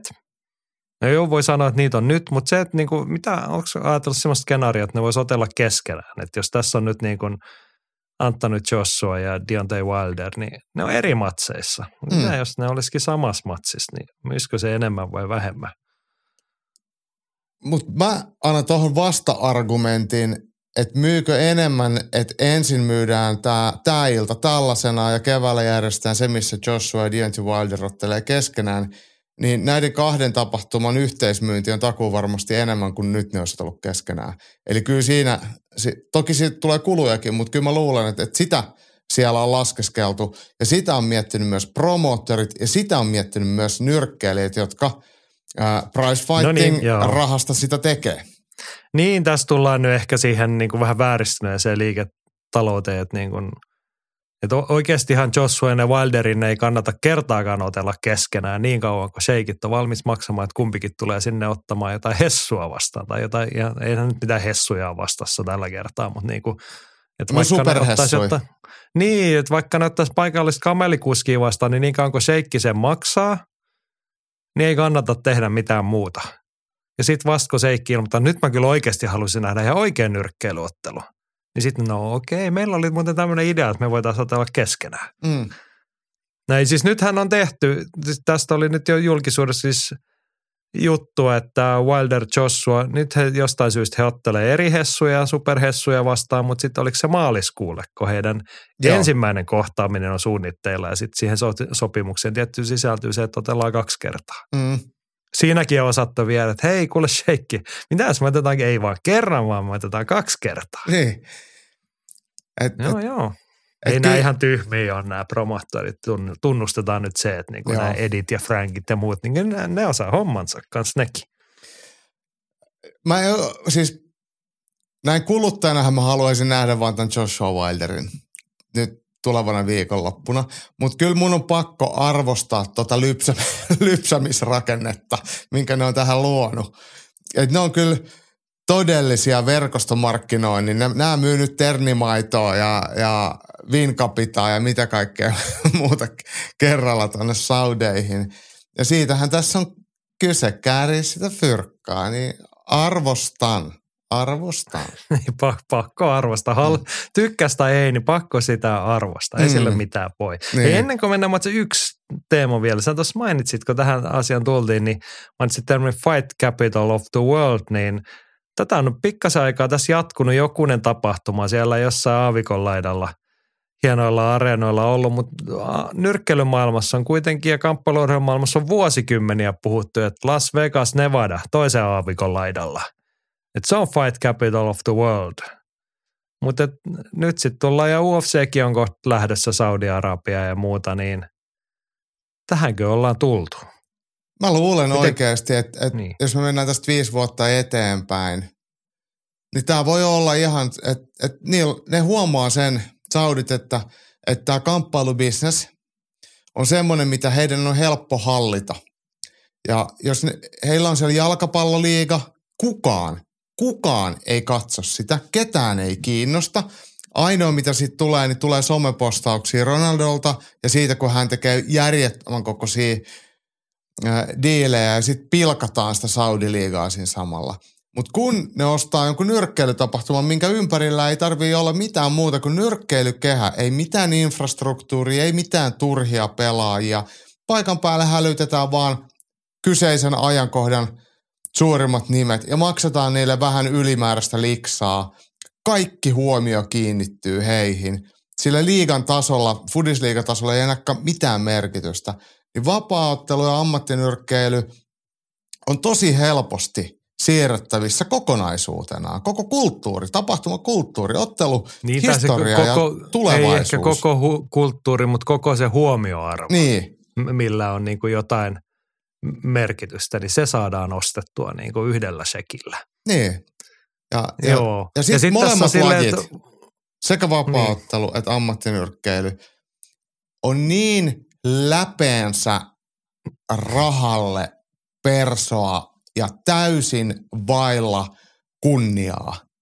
Niin alkukantaisia urheilulajeja ja niin alkukantaisia promoottoreja, että ei ole mitään täydellinen tuote saudeille. Tai kellä tahansa. Tuosta tuli semmoinen puolen minuutin soundklippi, mikä mun ehkä pitää Heikiltä sieltä editoripöydältä pyytää tekemään klippiä tuosta mainosta ensi vuodelle, kun hmm. Jaakko hmm. pistää faktat tiskiin. Siinä oli niin kuin, oli tämmöinen Luke Thomas-tyyppinen räntti. Aika hyvä. Mutta tässä ei loukata ketään, vaan puhutaan asioista. Että mä ymmärrän, minkä takia joo, Saudit näkee joo, tämän mahdollisena, että tämä voi viiden vuoden päästä olla niin UFC Juu, pyörittää. Enkä epäile siis hetkeäkään. Mm. Mutta siis mielenkiintoista tässä on se, että kun mainitsit vertailukohtana se jalkapallo, joka on ihan relevantti vel- vertailukohta, koska senkin sheikit haluaa sinne ostaa, niin se on kuitenkin, voisi sanoa, että jos on mahdollista, niin se on vielä pikkasen korruptoituna, vielä vähän mädämpää, to, mädämpää touhua kuin price fighting. Mm. Niin en, se on, kun, no onko se sitten niin paljon isompaa niin bisneksenä muualle, että sitä pystytään jarruttaa tai vastustaa sitä kes- on, mutta siinä on niin paljon tekijöitäkin ympärillä. Niin, et niin, on... niin että sä et saa sitä koko sirkusta niin. sinne kerralla, paitsi MM-kisat tietty. Niin, mutta on siinäkin hirveä määrä pelaajia ja huonoja pelaajia, mutta saatat nyrkkää, niin saat aina vain ne parhaat ja jätät, jätät nappulat sitten, ja, tai noin kaikki epäolennaiset tyypit rannalle. niin ne voi jäädä vekasiin. Niin. Joo, joo. Hei, ollaan tässä nyt puhuttu isoja silmämääriä ja tulevaisuuden näkymiä. Pitäisikö meidän tuosta urheilustakin vähän puhua? Mitä mieltä oot? Mm, no mun mielestä mulla itselleni, niin tämä on eihän se ketään ilmiö. nyt kiin... Tää... Niin eihän tämä ketään kiinnosta, mm. sä tarkoitat siis sitä nämä matsit, mitä niin, siellä on. hyvin vähän. Ainakaan nämä pääottelut. No ylilyöntiperheessä olla joku on niin ohuesti kiinnostunut jostain asioista. Pitäisikö me ottaa sieltä kommentteja ja vähän katsoa, mitä matseja siellä nyt sitten sattuisi olemaan? Otetaan, otetaan taas järjestyksessä. Tämä on ihan hyvä. Joo, nuorempi kirjeenvaihtaja Lappalainen tote, että sydämelliset saudipojat iski kättä taskuun, osoittavat joulumieltä ja antavat nyrkkeilyfaneille joululahjaksi aika kovan luokan nyrkkeilyillan. On muuten eka ilta, minkä e- herrat Eddie Hearn ja Frank Warren yhdessä järkkäävät. Vain faneja hemmotellakseen, ei dollarin kuvat silmissä.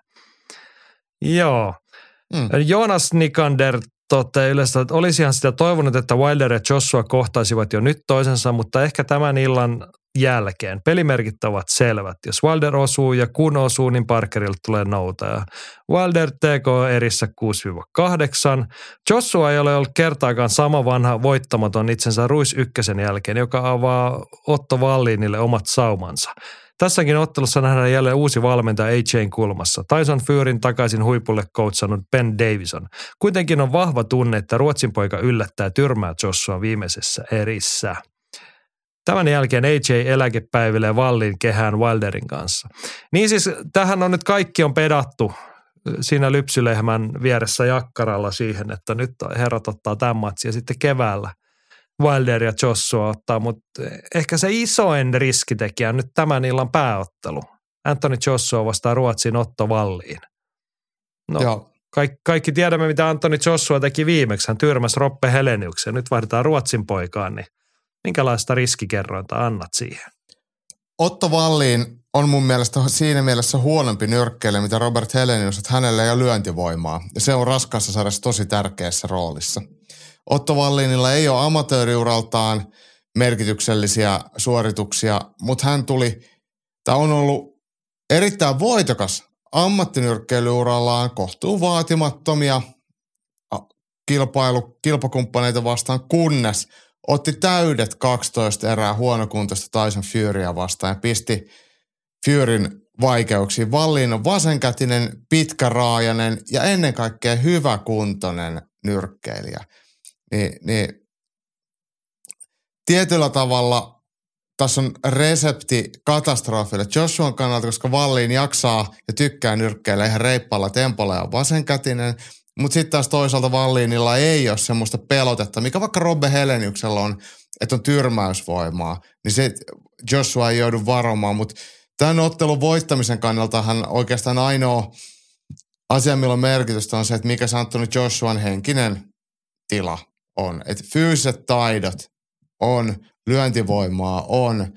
Hän pystyy nyrkkeilemään tarvittaessa vaikka 12 hyvää erää, jos pää on mukana. Ja se on tämä, mikä ottelu ratkaisee. Joo. Henkka tuossa linjaa, että Joshua oli täysin lammas viime matseissa, mutta niin kuin tuossa muutkin mainitsin, niin nyt on taas uusi valmentajaksi viiteen matsiin neljäs uusi valmentaja Ben Davison – tällä kertaa Henkka tuota tykkään. Davison on selkeästi pyrkinyt tuomaan AJn tekemiseen takaisin myskäämistä ja kovia pommeja. Jos Joshua lähtee pistenyrkkeilemään, niin voi hyvinkin olla, että Vallin outboxaa. Hän ei ole mikään uhrilammas, vaan fiksusti nyrkkeilevä. Niin. Ben, ben Davison, Davison. Mm, hyvä nyrkkeilijä. Hän, hän nosti tosiaan Tyson Furyn sieltä mielenterveysongelmista ja äh, uran aallon pohjasta takaisin huipulle. Davison on nuori, nykyaikainen, hyvää tulosta tekevä nyrkkeilijä. Ainakin, valmentaja siis. A, anteeksi, valmentaja, niin. Ja, ja tota, hän ei ainakaan korosta itseään liikaa, mitä julkisuudesta katsoo, mutta kuitenkin on, on aina sen oman nyrkkeilijänsä asialla, mikä on mun mielestä tärkeää. Ja hänen nyrkkeilijällä on, nyrkkeilijät myös nyrkkeilee nykyaikaisesti ja tykkää lyödä lujaa. Ja se, mitä someen on valunut näitä klippejä, mitä ne Joshuan kanssa on tehnyt, oikeasti taas terottanut sitä miekkaa niin, että lyödään kovaa ja lyödään silleen, että et, et tuntuu. Ja Joshuallahan hevosvoimia noihin riittää. Mutta se on ihan sama, kuka se valmentaja on. On se Ben Davison tai äh, vaikka Robert Garcia tai Derrick James, ihan sama. Ni, niin jos Anthony Joshua itse ei halua olla valmennettava, halua oppia, halua tehdä, halua ottaa vastaan – ole täysillä mukana, niin se on ihan sama. Se voi vaikka katsoa videoita ja omien, oman lähipiirinsä kanssa treenaa. Ja tämäkin taas palaa siihen, mitä mä tuossa sanoin äsken, että se henkinen presence, että miten, missä hän on itse, minkälainen hän on itse, niin se ratkaisee. Ben Davisonin aseet valmentajana varmasti kyllä riittää. Joo. No, raskasta sarjaa Joshua Wallin kummottis käy? No siinä käy silleen, että Antoni Joshua tyrmää. Joo, kaikki hurraa ja mestari on palannut ja isot odotukset alkuvuoteen Deontay Wilderia vastaan. Hmm. No niin, tämä on se todennäköisin tapahtumakulku ja sitä ennen tapahtuu sen tyyppistä, että mainittu Deontay Wilder kohtaa Joseph Parkerin, hetkinen Parker, Uusi-Seelanti ja Australia, kumpi hän on? No mä nyt, mun mielestä Uudessa-Seelannissa hän asuu, mutta itse mun on nyt pakko varmistaa, että olisiko syntynyt kuitenkin Australiassa. Uh, Uudessa-Seelannissa syntynyt, mutta asuu Briteissä ilmeisesti nykyisin. Niin, Kyllä, siis, ja joo. puhuu semmoista aika, aika leveätä jotain brittimuuretta. Mm, mut, mutta tota, joo, mutta mut hän, hän, Andy Lee on hänen valmentajanaan. Ja hän, hän, hän tuolla eilen tuolla Open Workoutissakin näkyi, niin ihmettelin, että miten hän on sinne uuteen Seelantiin jos päätynyt, mutta, mutta ei tietenkään sitten siellä tällä hetkellä asu. Joseph Joo. Parker on hyvä nyrkkeilijä, taitava raskassarjalainen, riittävän iso, mutta ei kuitenkaan näissä kaikista isoimmissa ottele, otteluissa ole pystynyt voittamaan. Dillian White on miehen voittanut, Joy Joyce tyrmäsi tuossa vuosi sitten syyskuussa, niin kyllä Deontay Wilderilla pitäisi olla aseet ää, matsin voittamiseen. Et, että, tota... Niitä ase. Niin. Deontay Wilderilla ei hän tarvikko yhden pyssyn. Mm, kyllä. Hän on vähän semmoinen dirty Harry. Kaikki no. tietää, että sillä on hitoisa magnumi taskusta, eikö se ottaa se koura. Ei, ei, ei se niinku yhtäkkiä kaiva konekivääriä mistään. Joo. Sä oot oikeassa, mutta Wilder mun mielestä otteli Robbea vastaan sen minuutin, mitä hän otteli, niin aika itse varmasti. Vaikka hän vaan perutteli ja tanssi ja oli vaan, niin, niin ne sillä lyhyellä otannalla, tämähän oli siis hänen edellinen ottelunsa, niin ei näyttäisi sille, että ne Fury-taistelut, Furya vastaan kärsyt kaksi tappiota, niin olisi vienyt sitä vielä ihan täysin sitä Wilderin halua. Et jotenkin mä uskon, että Deontay Wilder on vielä, on ehkä parempi kuin koskaan aikaisemmin. Joo. Petrillä mielenkiintoinen, koska Deontay Wilderin edellinen matsi, hän oli Robert Heleniusta vastaan. Se oli viime vuoden lokakuussa. Vuosi ja kaksi kuukautta, niin Petri kysyi sen olennaisen pohdinnan, että näkyykö Wilderissa se kuuluisa kehäruoste kuinka pahasti. Parker on vähän sen hit- ja hitaanpuolisen liikkeensä ansiosta sopiva vastustaja. No siinäpä se. Niin. Et jos saat Wilderilla sellainen kohde, mihin se osuu, niin kyllähän se osuu. Jossain kohtaa se osuu. Ja kun se osuu, niin sitten se on hyvää yötä. Joo. Seura- seuraava ottelija kehään. Niin, mutta mut tämä on se, se tota, mitä mä uskon, että, että siinäkin tapahtuu. Mä ehkä vaan maalailen tämmöistä tulevaisuutta ja tätä mietin tätä Joshuan ja Wilderin ottelua ja veikkaan, että molemmat voittaa tyrmäyksellä. Mutta kyllähän molemmat on, on, on arvioitu asiantuntijoiden puhe selkeäksi ennakkosuosikeiksi ja ammattinyrkkeilyssä, niin sillä on aika iso merkitys. Se on aika usein niin. just niin.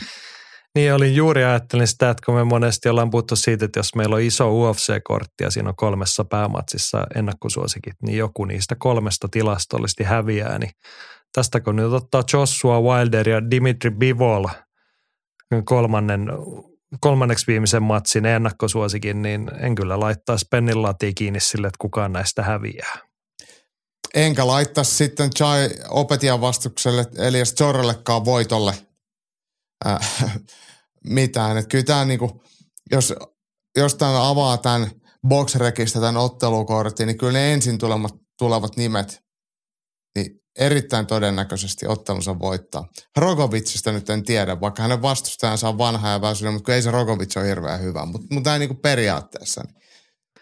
Joo, mutta käydään järjestyksessä läpi. Tuossa nyt tuli ihan varmaan riittävästi noin kaksi päämatsia käyty. Sitä ennen tosiaan Dimitri Bivol vastaa Lyndon Lyndon Arthur, King Arthur lempinimeltään luon, luonnollisesti.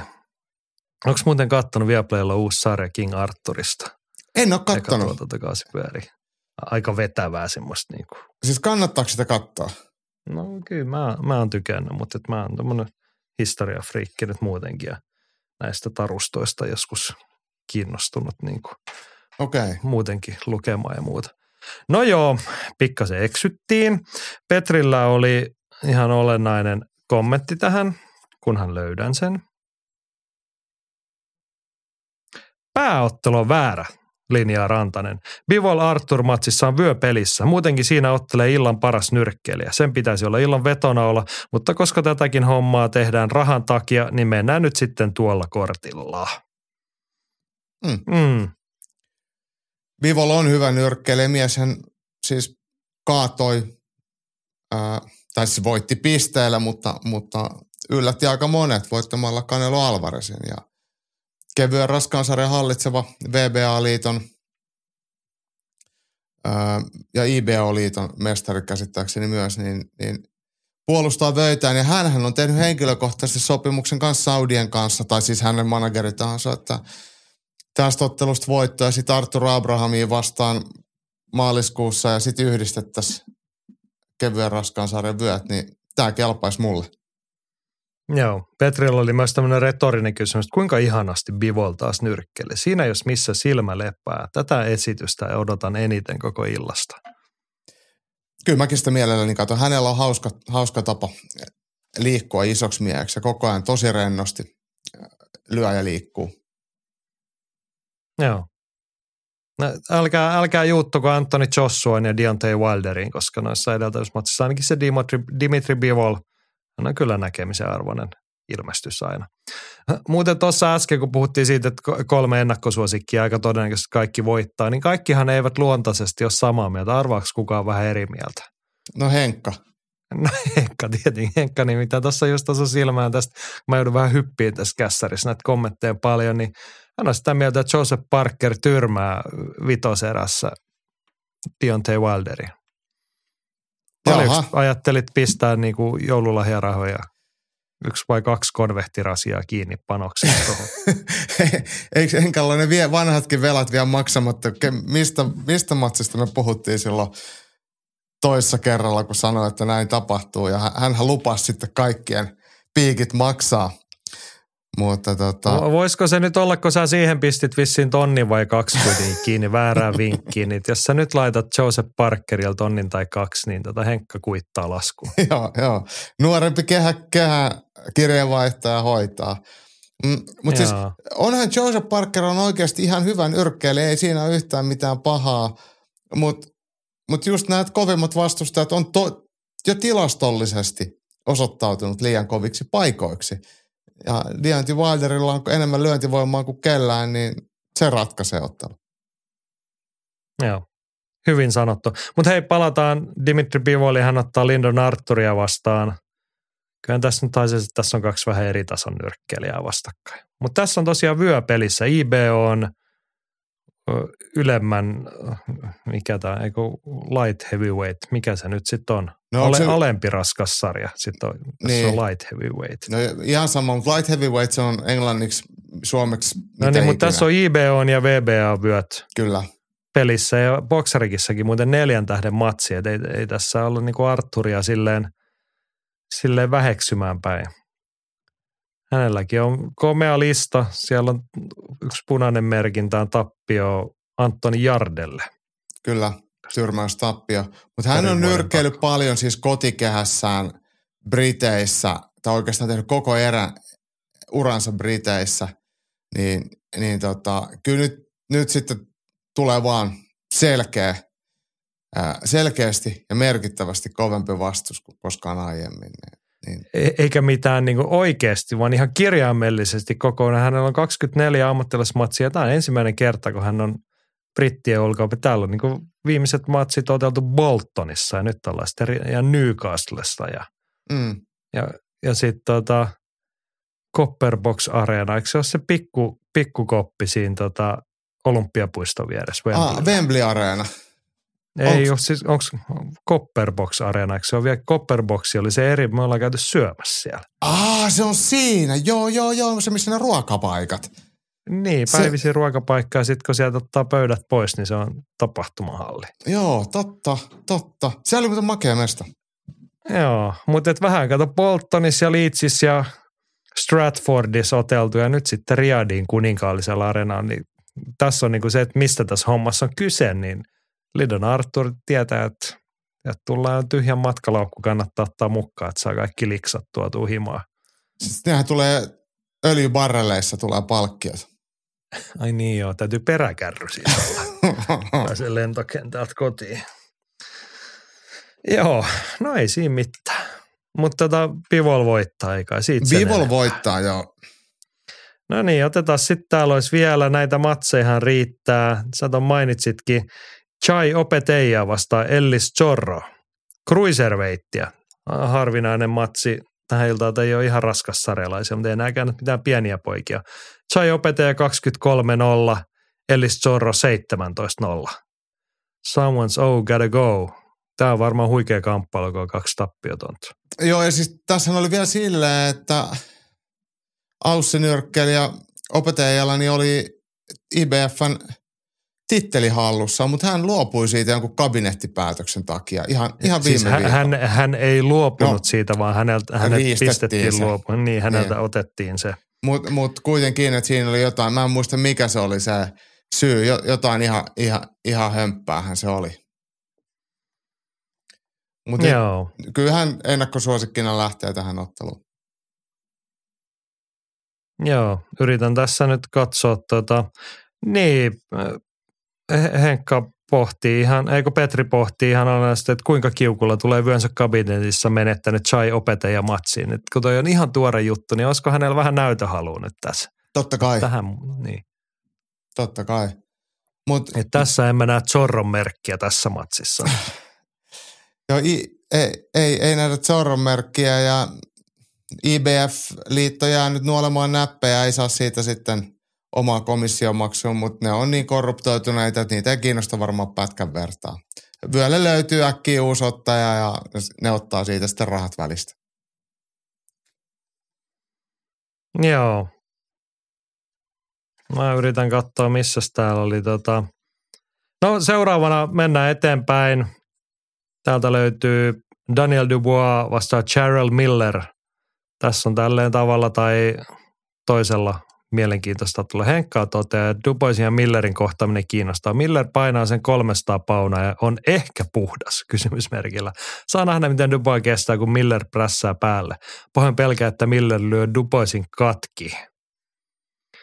Joo, pe- joo tosta löytyy. Pe- Petri toteaa, että Charles Millerin ei kuulisi otella tuolla eikä missään muuallakaan. Mihin on enemmän aineita kuin siinä alatikkurillaan Shelliltä löytyneessä kassissa?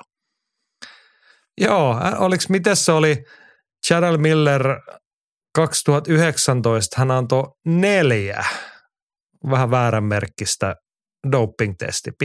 Mm. Ja sitten se on kuitenkin on varmaan niin kuin lievä rike, kun niitä oli vain neljä ja ajojahti ja kaikkea sellaista, niin hän sai sitten kahden vuoden kilpailukielon siltä. Ja hän on myös syyllinen siitä syystä Anthony Joshuan tuhoon, kun Andy Ruiz Jr. tuli paikkaamaan häntä sitten ottelussa ja tyrmäs Joshuan. No näinpä se sitten oli. Mm.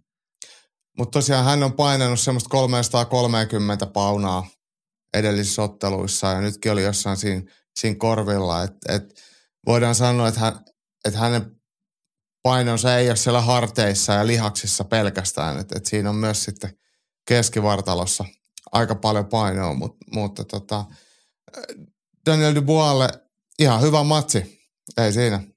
Ei siinä. Tämä on loppujen lopuksi kilpailullinen, että miten tämä Big Baby Miller pystyy, tämä uskaltaa, tai kyllähän varmasti uskaltaa, mutta miten, miten hyvin oikeastaan tähän rohkeiseen haasteeseen Daniel Dubois ää, taipuu ja mi, mitä, mitä hän pystyy pistämään vastaan. Että hänhän otteli edellisen ottelussa Alexander Usukkia vastaan, tuli siinä lopulta tyrmätyksi ja oli aika monen nillitys siinä, että matsi olisi pitänyt päättyä hänen voittonsa, kun löi munille, mutta onneksi se sitten se, se ei sitten mennyt näin. Joo. Miller on sen kilpailukielton sen jälkeen kolme matsia ottanut ja ehtinyt. Hän, hänelle tuttuja maissa hän on viimeksi otellut Dubaissa. Mm. Voittanut Lucas Brownin teknisellä tyrmäyksellä, mutta tota, mä en oikein tiedä mitä tästä ottelusta nyt odottaisi. Ehkä niin kuin, mä olen ehkä Petrin linjoille, että ei ihan hirveästi kiinnosta tämmöiset Millerin tyyppiset jätkät. Ja enkä mä itse asiassa Daniel Duboiskaan mikään suuri fani, ei, ei ole mulle mikään läheinen. Mutta hän on kuitenkin nuori, että hänestä voi tulla vielä jotain vähän enemmän, mitä hän on nyt, mutta ei, ei, ei hänestä mitään supertähteä tule. Joo. Seuraavana tuosta listalta löytyy sitten Arslanbek Mahmudov vasta Akit Kabayel.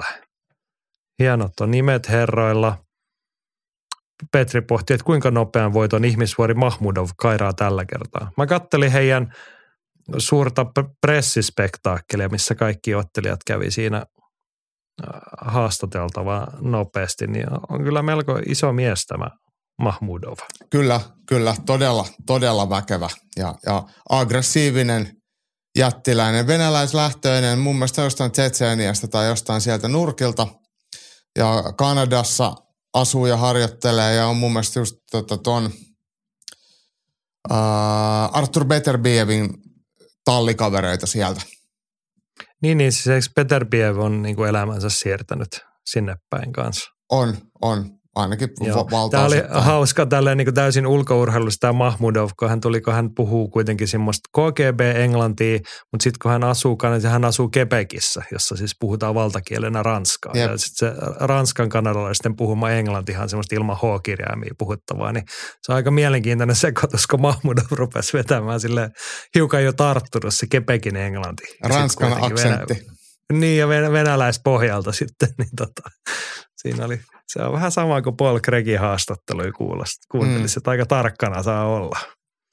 Mutta mulla ei ole kyllä tästä matsista mitään sanottavaa, muuta kuin, että onks, no siinäkin on molemmat tappiottomia ottelijoita. Mutta kyllä tämä on tuolle Arsenbekille rakennettu tämä ottelu, että ky, kyllä hän varmasti on vahvoilla, että Saksan tämä Agit Kabayel, niin voisiko hänellä olla sitten turkkilaisia juuria nimestä päätellä. Hän on nyrkkeily valtaosan urastaan Saksasta ja, ja, ja Turkissa, niin, niin kyllä tämä tiukka paikka, tiukka paikka. Joo. Toki hänelläkin ihan hyviä, no aika ailahtelevan tasoisia vastustajia Kabajelilla vastasi. Ja Mahmudov on kuitenkin sitten ihan, vaikka että parin vuoden kuluessa hänestä voidaan puhua aika paljon isompanakin nimenä. Että Kyllä. voi olla semmoinen että ikävä nimi noille muille staroille tuossa lähivuosina, kun alkaa näytöt kasaantua. Joo, pari matsia vielä. Frank Sanchez vastaa Junior Fa. Junior Fa oli just näitä City Kickboxingin kavereita käsittääkseni. Ainakin valmentajalla oli City Kickboxingin paita ja hän on vähän Junior Fa, vähän, vähän kuin nämä muutkin Maurit sieltä, semmoinen iloisen näköinen ryskää ja y- ihan hyvällä listalla, mutta, mutta tota, kyllä hänkin aika syvään päätyy, joutuu nyt Frank Sanchezin kanssa.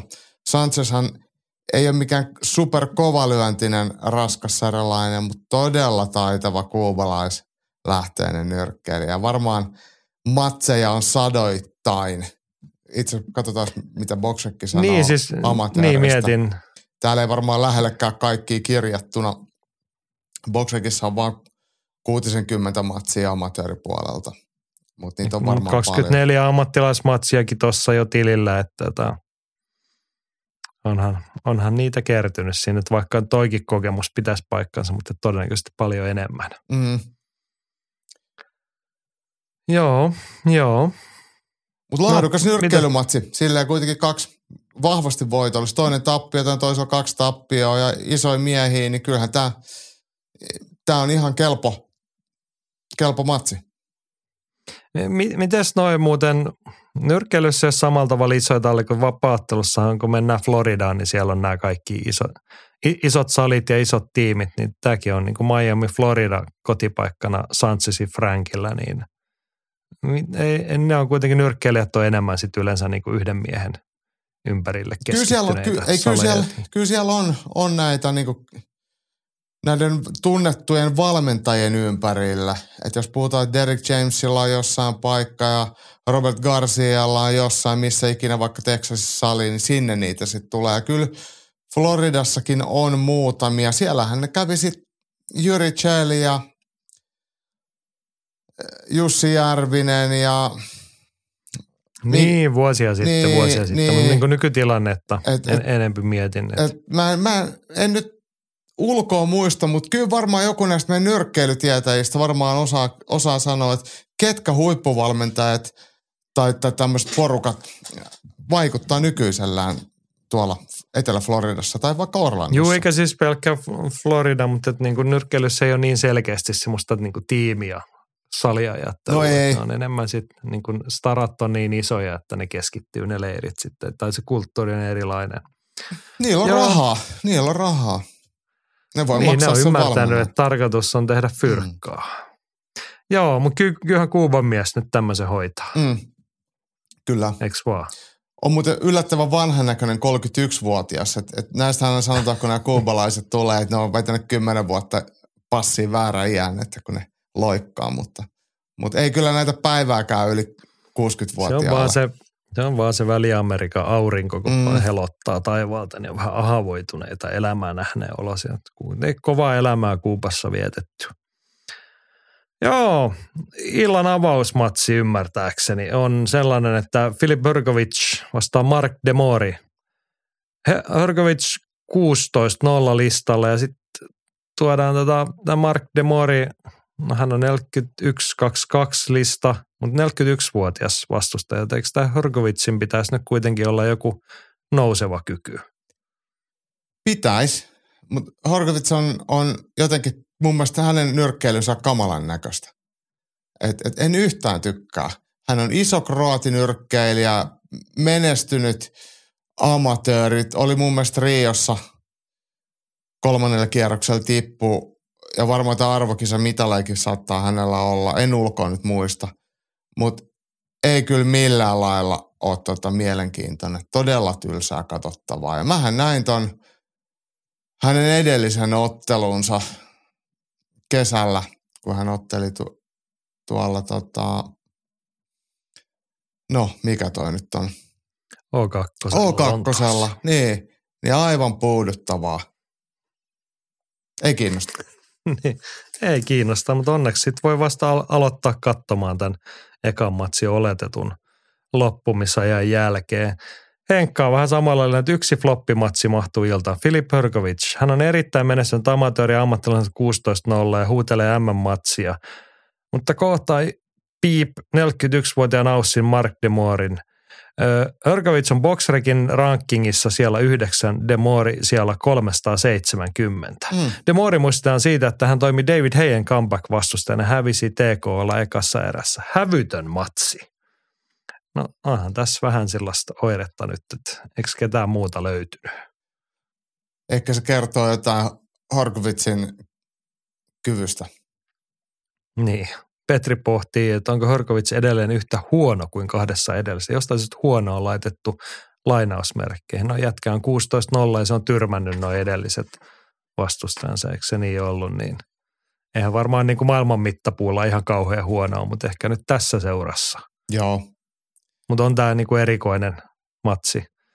Sen verran siitä pressistä jäi mieleen, oli harvinaisen suorisanainen brittihaastattelu, kun tämä Mark de Mori tuli illan ensimmäisenä miehen, niin siltä kysyttiin, että mitä sä oot 41 vuotta, että paljonko sulla on tankissa jäljellä? Tämä oli niin kuin ihan kirjaimellisesti oli tämä kysymys, niin mutta ei hän niin kuin haitannut se, että hän sanoi, että hän tuntee itsensä nuoremmaksi, että hän on parempi nyrkkeilijä kuin kymmenen vuotta sitten. Ja näin tietysti eikä, varmaan, eikä varmaan edes valehtele. niin, ei siinä mitään, jos on pitänyt itsestään huolta, mutta tota, emme lupaa hänelle menestystä. Vai? Ei, ei, hän, hän häviää nopeasti. Jopa Rokovic pystyy hänet sitten tyrmäämään. Joo, näin. Mutta siis homman nimi on Day of Reckoning. Tilinteon aika Riadin kuninkaallisella areenalla. Tänä lauantaina siinä, kun oot pistänyt kinku uuniin ja ottanut piparit sieltä pois, niin voit pistää sohvalle ja pistää mitä siihen piparin päälle sitten laitetaan. Vihreitä kuulia ja jotain tällaista. Täytyy Samulilta kysyä näistä jutuista. Mutta kuitenkin siinä pientä herkkua lauantai-illalla kello 18 lähti skinkerit käyntiin Riadissa. Joo, niin sitten kun joku katsoo, niin ilmeisesti... hyppää ylilöintistudion kanavalle YouTubeen, niin löytyy katselu seuraa. No niin, eli Jaakko Dalpakka Ilonanne pitää lauantai 23. päivä illalla primetime-viihdettä nyrkkeilyä ja vielä enemmän primetime-viihdettä Jaakon jutut siihen kylkeen. Ei tarvitse mitään tylsiä brittiselostajia kuudella. Datsunista näkyy tämä, eli The Zone. Kello 18, mutta tästä joutuu maksaa nyt pay-per-view-hinnan erikseen. Joo, 16 euroa 99 senttiä muistaakseni. Koska ei ne sheikinkään taskut pohjattomat ole, hei. Jostain täytyy vähän saada takaisin fyrkkaa. Jep. Näin. Mutta emme valita, kun 23. päivä joulukuuta tarjoillaan tämän tason kamppailuurheilu. Ne on tuolla hyviä matseja, hyviä nyrkkeilijöitä, vaikka osa heistä on väärässä matsissa, mutta tota, ihan kiva. Eiks vaan? No siis, mi, mi, kyllä tätä voi katsoa mieluummin kuin vaikka Päiväni murmelina. Aa, tämä oli nyt mielenkiintoinen. Hetkinen, kuka siinä on pääosissa? Eikö Phil Murray. Phil Murray. No siis nyt ollaan kyllä ihan siinä rajoille, Dimitri Hörkovic vai Bill Murrayn päiväni murmelina. Mutta eikö se päiväni murmelina tuu joka päivä? niin, niin. Joo. No niin, mutta toisaalta jouluna tulee kyllä kaikki muitakin hyviä elokuvia. Esim. Mikä on? Yksin kotona. Niin. Die Hard, Niin. Bad Santa, joka on muuten oikeasti se on hyvä. joulu- Se on hito hyvä. Kai ne ymmärtää nykyään, siis itsehän katsoo lineaalis, lineaarista telkkaria ihan äärimmäisen vähän nykyään, mutta kai ne ymmärtää Die Hardia näyttää kuitenkin ja Rocky nelosta. Mm. jouluelokuvia aateliin. Joo, joo. No mutta sovitaanko niin, että kaikki katsoo lauantain nyrkkeilyä tai ainakin kuuntelee ja- Jaakon juttui? Ei, ole, Sähän pakko, ei vaan- ole pakko kuunnella mun juttua. Voi katsoa nyrkkeily ilmankin mun puhetta, mutta, mutta jos tuntuu sille, niin saa tulla keskustelemaan. Niin, mutta voisit sä sille tuotelupauksessa opetella vähän Die Hardin vuorosanoja tai jotain, voit heitellä sinne väliin sitten. Jipika jei, motherfuckers. Joo, joo, joo. Tai jotain muuta. Ja sit saa pestä taas suuta saippualla. Niin. No mut hei, lauantaina kello 18 Dazonilla. Toi ja ylilöintistudiossa Jaakko Dalpakka pitää kisastudiota siellä. Mutta hei, ei ne nyrkkeilyt tältä vuodelta siihen lopu. Mennään tästä sujuvin askelin ja liikkeen. Otetaan pienet tärpit tähän perään. Sulla oli siellä lisää nyrkkeilyä tarjolla. Kyllä, Tokiossa ja Japanissa nyrkkeillään tiistaina Naoya Inoue kohtaa Marlon Tapalesin ja se on Super Bantamweight eli raskas kääpiösarja tai ylempi kääpiösarja, mitä se nyt ikinä sanotakaan. Ää, siellä on vähän vöytä pelis. IBF, VBA, VBC ja VBO, eli kiistaton mestaruus ää, panoksena ja tappiot on japanilainen Monster Inoue, niin tosiaan Marlon Tapalesta vastaan. Inoue on mun lemppareita ja hoitaa matsin tyrmäyksellä. Kiitos. Niin. Ei tiedetä mistä nähdään. Ylemmän, ylemmän kääpiösarja ottelee. Kyllähän tämä siis Marlon Tapales, niin hän lyödään nyt sitten vaan naamaan niin kauan, että se loppuu. Joo. Näin, nä, tätä, tätä on tilauksessa. Joo, mutta jaamme yhteen sen ihailun Naomi Inoue kohtaan. Että, ja no toivottavasti jostain näkisi, kertokaa jos joku tietää mistä tällaiset, vähintäänkin sitten jälkikäteen varmaan jo- joulun leppoisena välipäivinä löytyy jostain videomatskua. Muuten täällä on lähinnä melko kokematonta japanialaista antia kehissä, ei mitään kärryä. Ja mun kyllä Kääpiösarjan Japanin mestaruusottelu, Seija Chuchumi vastaan Katsuki Anaguchi. Joo. Et ehkä sun täytyy nyt etsiä, että mistä tämä löytyy. Niin tota. Joo, mutta se on ihan hyvä tärppi. I- Inoue on todella upea ottelija. Se on ilo häntä aina nähdä. Ja jatkaa tappiottomana tämänkin jälkeen. Näin voisi väittää. Joo, mutta tämä on siis ensi viikon tiistaina, ja jos toi nyt jostain sattuisi tai jonkun kakkastriimin saatte esiin, niin sehän on sitten käytännössä siis tiistai päivällä, Kyllä. kun Japaniassa otellaan. Joo, no Eli Tapanin päivän, Tapanin päivän viihdettä. Kun tuutte reikiajelulta, niin voitte sitten sen jälkeen katsoa. Joo, just näin. No niin, sitten tota, lisää tärppejä, kun löydän jostain. Niin, onko se mun vuoro? On. Mä nostan nyt tämän, mikä tavallaan niin kuuluisi sulle, mutta minä nyt kerron tämän ensi viikon perjantaina 29. päivä vapaaotteluvuoden eurooppalainen huipentuma Octagon 51 Prahassa. Ja siellä kun striimiä rupeatte katsoa, niin silmä tarkkana, koska Jaakko Dalpakka kuitenkin siellä pitkä, komea ja tumma hahmo häilyy ja heiluu ja näyttää hauista luultavasti, jos kamera osoittaa oikeaan suuntaan. Ja näyttää muutenkin älykkäälle, varakkaalle ja vaatimattomalle. Joo, mutta tota, täällähän on ihan kelvollista vapaata. Se harmillinen juttu on nyt se, että Makvan Amerikanin Octagon debyytti ei toteudukaan tässä illassa. Se matsi ei vastustajan puutteessa tai jostain syystä toteutumatta, mutta ihan ok pääottelu. Heillä on ollut nyt ensi vuonna Maku on mukana siinä kevytsarjan miljoonan euron turnauksessa. Nyt tänä vuonna on pyörinyt välisarjan miljoonan euron turnaus Game Changer nimellä ja sen finaali on nyt Bojan Velikovic vasta Andreas Mihalidis, kaksi entistä UFC-nimeä. Joo. Ei mitenkään yllättävää, että he ovat tuon. Siis se oli aika mun mielestä niin nim, nimiltään laadukas. Sen voisi sanoa kauhean paljon noita matseja nähneeni tuossa turnauksessa, mutta laadukkaita nimiä siihen 16 mahtuu. Niin, niin. Parhaat ehdottomasti pääsi finaaliin. Ja, Niin. ja he molemmat esiintyivät oikein väkevästi semeissä. Ja taisi olla ennen täyttä aikaa. Pistettiin molemmat pisti matsit kesken ja ihan, ihan ansaittu finaali. Ja nyt se taisi olla niin, että onko se 300 tonnia tulee tästä sitten voittajalle.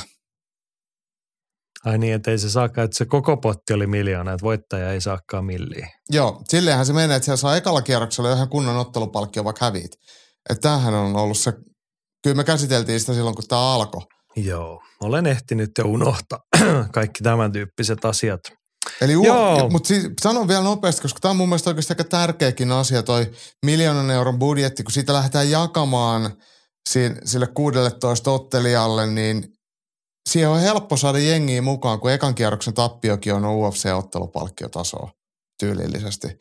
Niin, niin, niin jengi haluaa lähteä, siihen kannattaa lähteä mukaan. Et vaikka siinä on riskejä häviöille, niin sä saat siinä, siitä asiallisen korvauksen. Ja tämän tyylinen rakenne, niin suosii tasasta kilpailua. Et se ei ole vaan miljoona voittajalle ja sitten se rakennetaan jollekin paikallistähdelle ja kaikki muut on siinä sitten niinku statisteina. Niin, niin mä luulen, että joku taisi käyttää termiä, että vähän kuin tennisturnauksissa jaetaan sitä rahaa, että siinä on järkeä, niin kuin sillä. Joo. Ja kuitenkin sitten, jos voit, voitat tonni 300 tonnia, niin se on tuommoisesta vuoden sitoutumisesta ja muutamasta hyvästä matsista, niin se on ihan ok. Ja mä en tiedä, onko se saanut sitten jo etukäteen, siis saako se niin voitoistaan jotain jo, että se 300 tonnia on sitten pelissä sitten tässä. Niin kuin, et voihan Niin, olla, että on vuoden aikana on kysymys. saanut siinä sitten jotain, millä elää, ettei tarvitse ihan nolla budjetilla mennä. Niin, no kuten tuossa itsekin sanoit, niin niistä ekan kierroksen matseista oli, siinä oli joku semmoinen progressio, mitä saat mistäkin, Mm. vähän PFL-tyyppisesti, mutta sähän tietenkin selvität tämän ensi viikolla, koska heillä on uusi kevytsarjan Game Changer-turnaus tulossa, niin sä selvität faktat ja sitten sä saat raportoida YouTubeen ja meille tänne podcastiin, että näin Makvan Amerikaani tienaa vuonna 2024. Totta kai. Pidetään sovittua. No niin. Joo. Hannosen Jimi oli tästä vähän kiinnostunut. Pistää vähän tärpihenkisesti useampi matsinosto tuosta. Karel Carlos Vemola, tuo pahamaineinen kannabiksen kasvattaja, entinen UFC-ottelija. Joutuiko viime vuosikymmenen puolella istumaan hetken laittomuksista? En kyllä muista yhtään. Samuel Kristovic tyrmätään todennäköisesti. Vatislav Vlasto Shepo, enemmän tatuointia, parempi rekordi ja nuorempi. Hän vie ja Piotr Vavr, mikä, Vavchunia vikisee. Uskoisin, että lyöntiin tai lyönteihin päättyy. Ion Sardu vastaan Stefano Paterno taitaa avata pääkortin ja ennakkoon kuvittelisi hyvää matsia. Sardun lempinimi on Dragul. Voiko sillä hävitä muille kuin jujutsumiehille? No nyt täytyy tsekata, onko hänellä jujutsumies vastassa. italialaiset harvemmin on tunnettuja juitsumies. Sillä aikaa, kun sä tsekkaat sitä, niin mä otan toisen pääottelun, mikä tuossa tuli Jimiltä mainittuna. Vlasto Cepo, joka kohtaa, äh, siis ha, hänen piti kohdata, tämän Vlasto Cepon piti kohdata äh, Patrick Kinkle, joka on, on tota, hallitseva keskisarjan mestari, mutta hän loukkaantui. Ja nyt tässä on väliaikainen mestaruus myö, pelissä, mi- mistä kamppailee siis Chepo ja sitten puolalainen Va- Vatsniak. Ja puolalainenhan on, nostettiin varamiehenä aika lyhyellä varoajalla, mutta hän on keskisarjan mestari Babylon MMAn puolelta hallitseva mestari, eikä mikään entinen mestari. Eli tässä on nyt periaatteessa kahden promootion vyöt teoreettisesti pelissä. Niin, ainakin voivat sitten ottaa uusinnan siellä toisessa promootiossa, Niin. siltä tuntuu. Ja, ja tämmöisiä harvemmin tapahtuu. Musta on aika makeeta, että, että Babylon MMA on sitten vapauttanut oman mestarinsa ottelemaan tästä. Joo, jollain tasolla tuttuja nimiä löytyy pääkortissa Carlos V. Molan, nyt mainittiin, hän on tietenkin illan suurimpia sankareita kotiylen silmissä, mutta häntä ennen on Tsekki vastaan Saksa, matsi Daniel Skor vastaan Martin Chavada. Eikö Chavada käynyt tuota UFCssäkin? Kyllä. Se seikkailu ei päättynyt mitenkään loistokkaasti, mutta sen jälkeen KSVssä, useampi matsi M1, tullut oteltua. Kaikenlaista herra uralla ehtinyt. Löytyyhän kortilta yksi naisten ottelu, missä sitten Magdalena Sormova, tsekkiottelija, joka voitti Minna Crusanderin, milloin se nyt oli, 2020, niin hän kohtaa entisen UFC-ottelijan Mallory Martin, ja Martin oli UFCssä kyllä ihan väärässä paikassa, niin tämä on nyt oikein sopiva, sopiva ottelu sitten äh, tsekki liikalle ja varmaan, varmaan sitten tästä huudettaa yleisöä ja nappaa voiton. Joo, mun täytyy hei vähän perua sanoa, ei et Savada missään UFCssä mutta KSVssä paljon m ja sitten hän on käynyt tämmöisessä paikassa kuin Fight Festival, onko kuullut joskus? Mä oon joskus kuullut, se on joku muinainen äh, tota, Atenassa järjestetty tapahtuma varmaan. Sä oot melko varmasti ollut aika lähellä katsomassa, kun hän on Markus Vänttisellä hävinnyt. Niin olikin, niin olikin. 2010. Totta. Mm. Hän on myös Toni Valtasella hävinnyt sit sitä ennen jo. Joo. Mutta tota pitkä, pitkä ura on Savadalla taustalla, mutta et, jos jollekin soitti nyt kelloja. Mutta, joo. Mutta hei, pitää Mut Savadasta sanoa, että, että ajattelee, että hän on kohdannut tietenkin Valtosen ja Vänttisen suomalaiset hurjat, mutta hän on myös kohdannut aika monta muuta eurooppalaisen vapaaottelun supertähtöä. Mamed Kalidovia, Jan Blahovicin esimerkiksi, toki tappiot näille, Kristof Jotkoa ja Mihal Materlaa, että kyllä täällä on todella kova lista hänellä. Kyllä. Kuten sanottu, pitkä ura ja hänellä on tappioita 18. Useimmat suomalaisammattilaiset ei ehdi 18 ottelu ehdi koko urallaan, niin hän on hävinnyt sen verran. Sitten on, sitten on 30 voittoa siinä. Jep. Minä täällä kaadan teekannuani ja pillaan kaikkien pisin pöytää täällä, mutta koitetaan jatkaa. Hei, tämä oli siis ensi viikon perjantaina. Mitäs Jaakko, millaisen lupauksen annat? Onko sieltä kontenttia tulossa? Kyllä mä Prahasta meille muuten. On tulossa. Siis kyllähän mä aion tehdä kaikkeni, että sieltä saadaan sitten jotain muuta aikaiseksi, vaikka Makvan ei siellä paikan päällä ole. Että kyllä mulla akkreditoinnit on hoidossa ja mä oon kisahotellilla yötä, että et, et mä yritän nyt saada sitten jotain muuta sieltä aikaiseksi, mutta mut palataan siihen, kun paikan päälle päästään.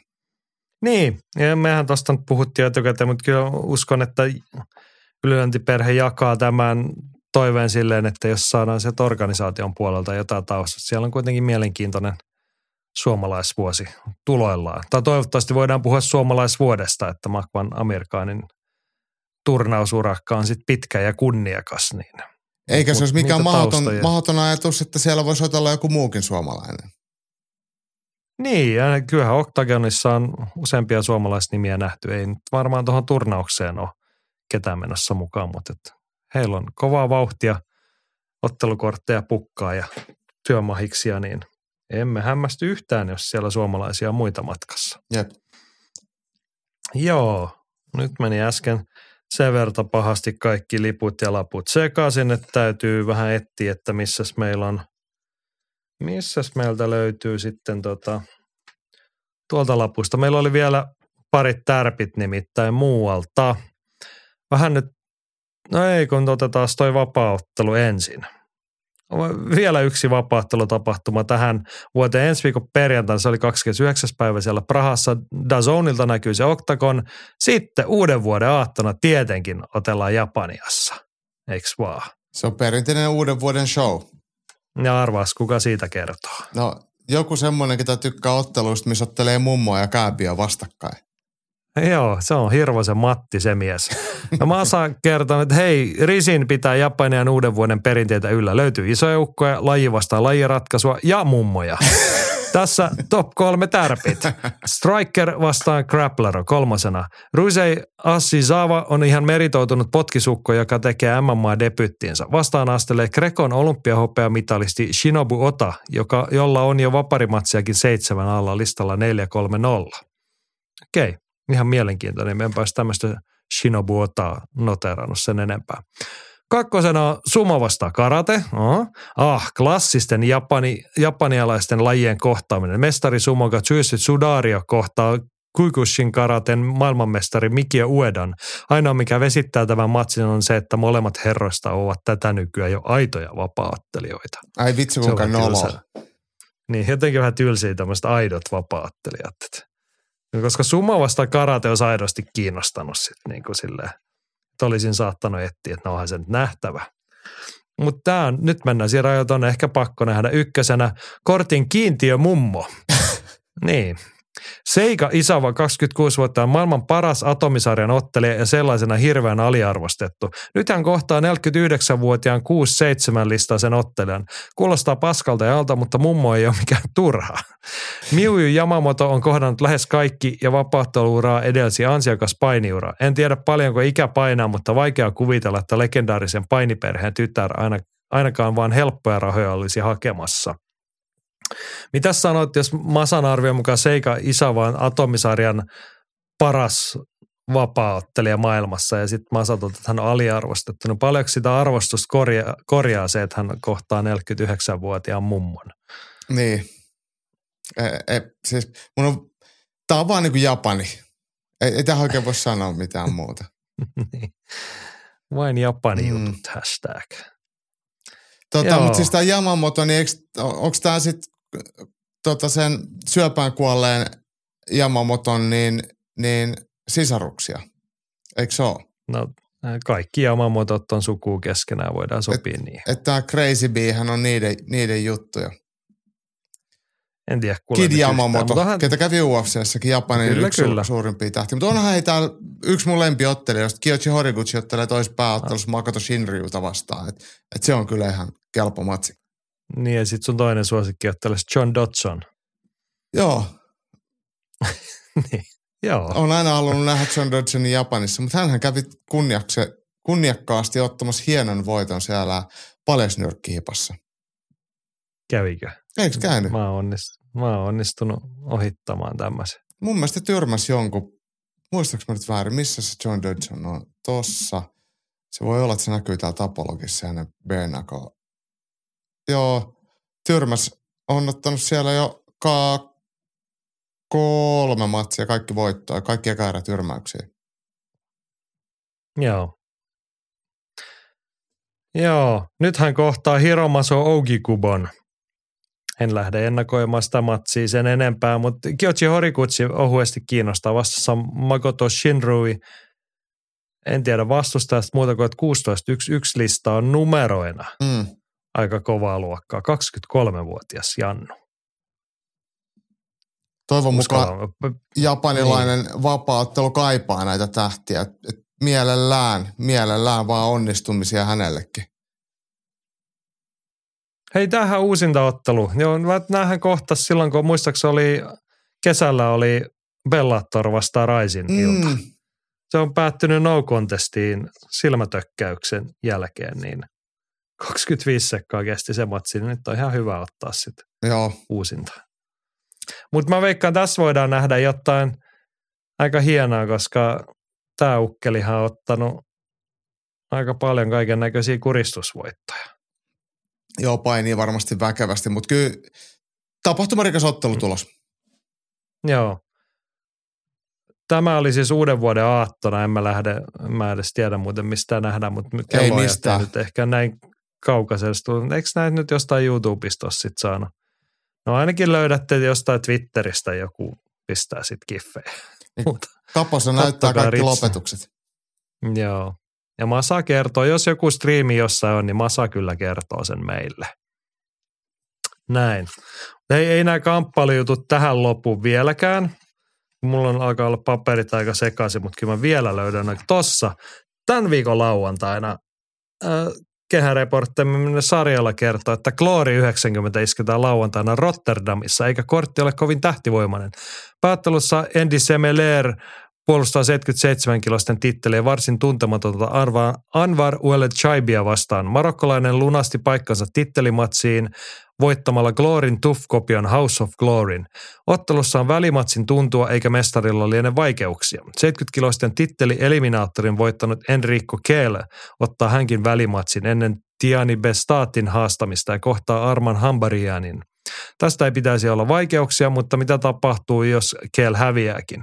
Kiinnostavin Glory-uutinen on se, että kahdeksan miehen raskansarjan turnaus siirtyy vuodenvaihteen jälkeen ja Glory järjestää vuonna 2024 vastaavat turnaukset myös 95, 85 ja 77 kiloisissa. Tämä on selkeä muutos koko toimintamalliin ja toivottavasti myös profiilin nosto.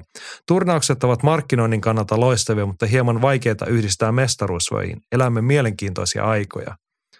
Voiko se olla, että nämä oli jopa yhden illan turnauksia? Jos ne on, niin se on ihan siistiä. Ne on niinku mielenkiintoinen kuriositeetti, mutta mut käytännössä... Mutta kahdeksan miehen niin. turnauksiin niin aika raju touhuu. Niin.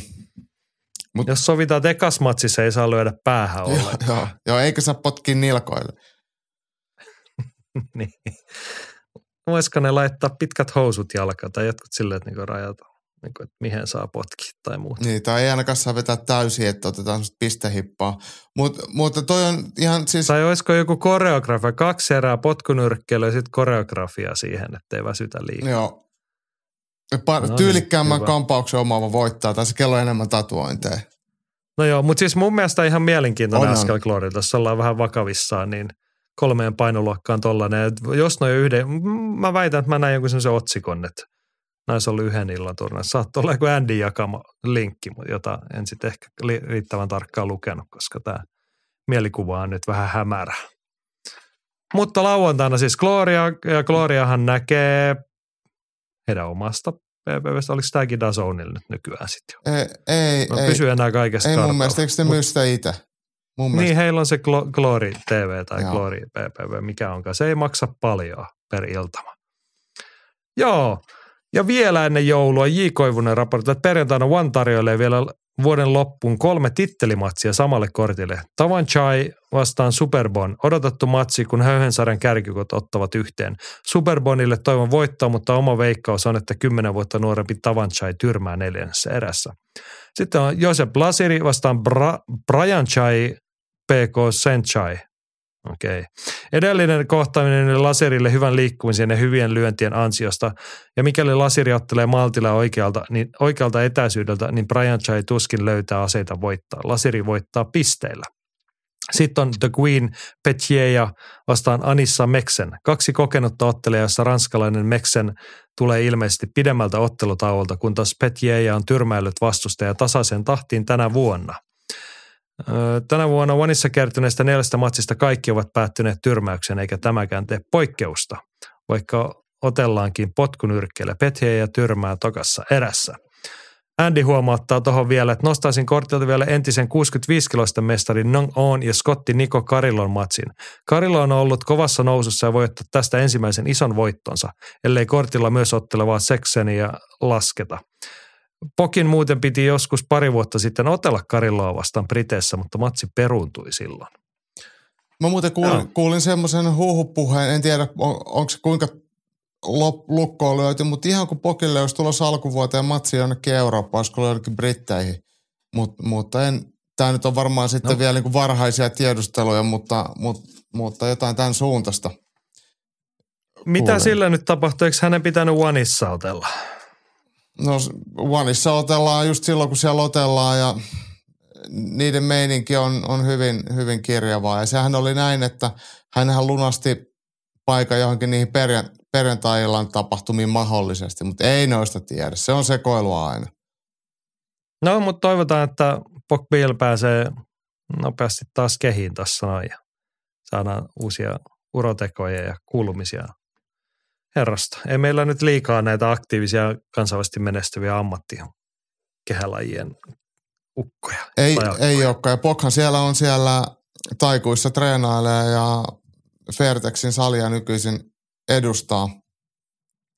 Niin, Ja ei sitten, kun Taino, Taino hän otteli siellä, siellä kuninkaan synttäreillä. Toivon mukaan nyt sitten saadaan uusi matsi nopeasti aikaiseksi.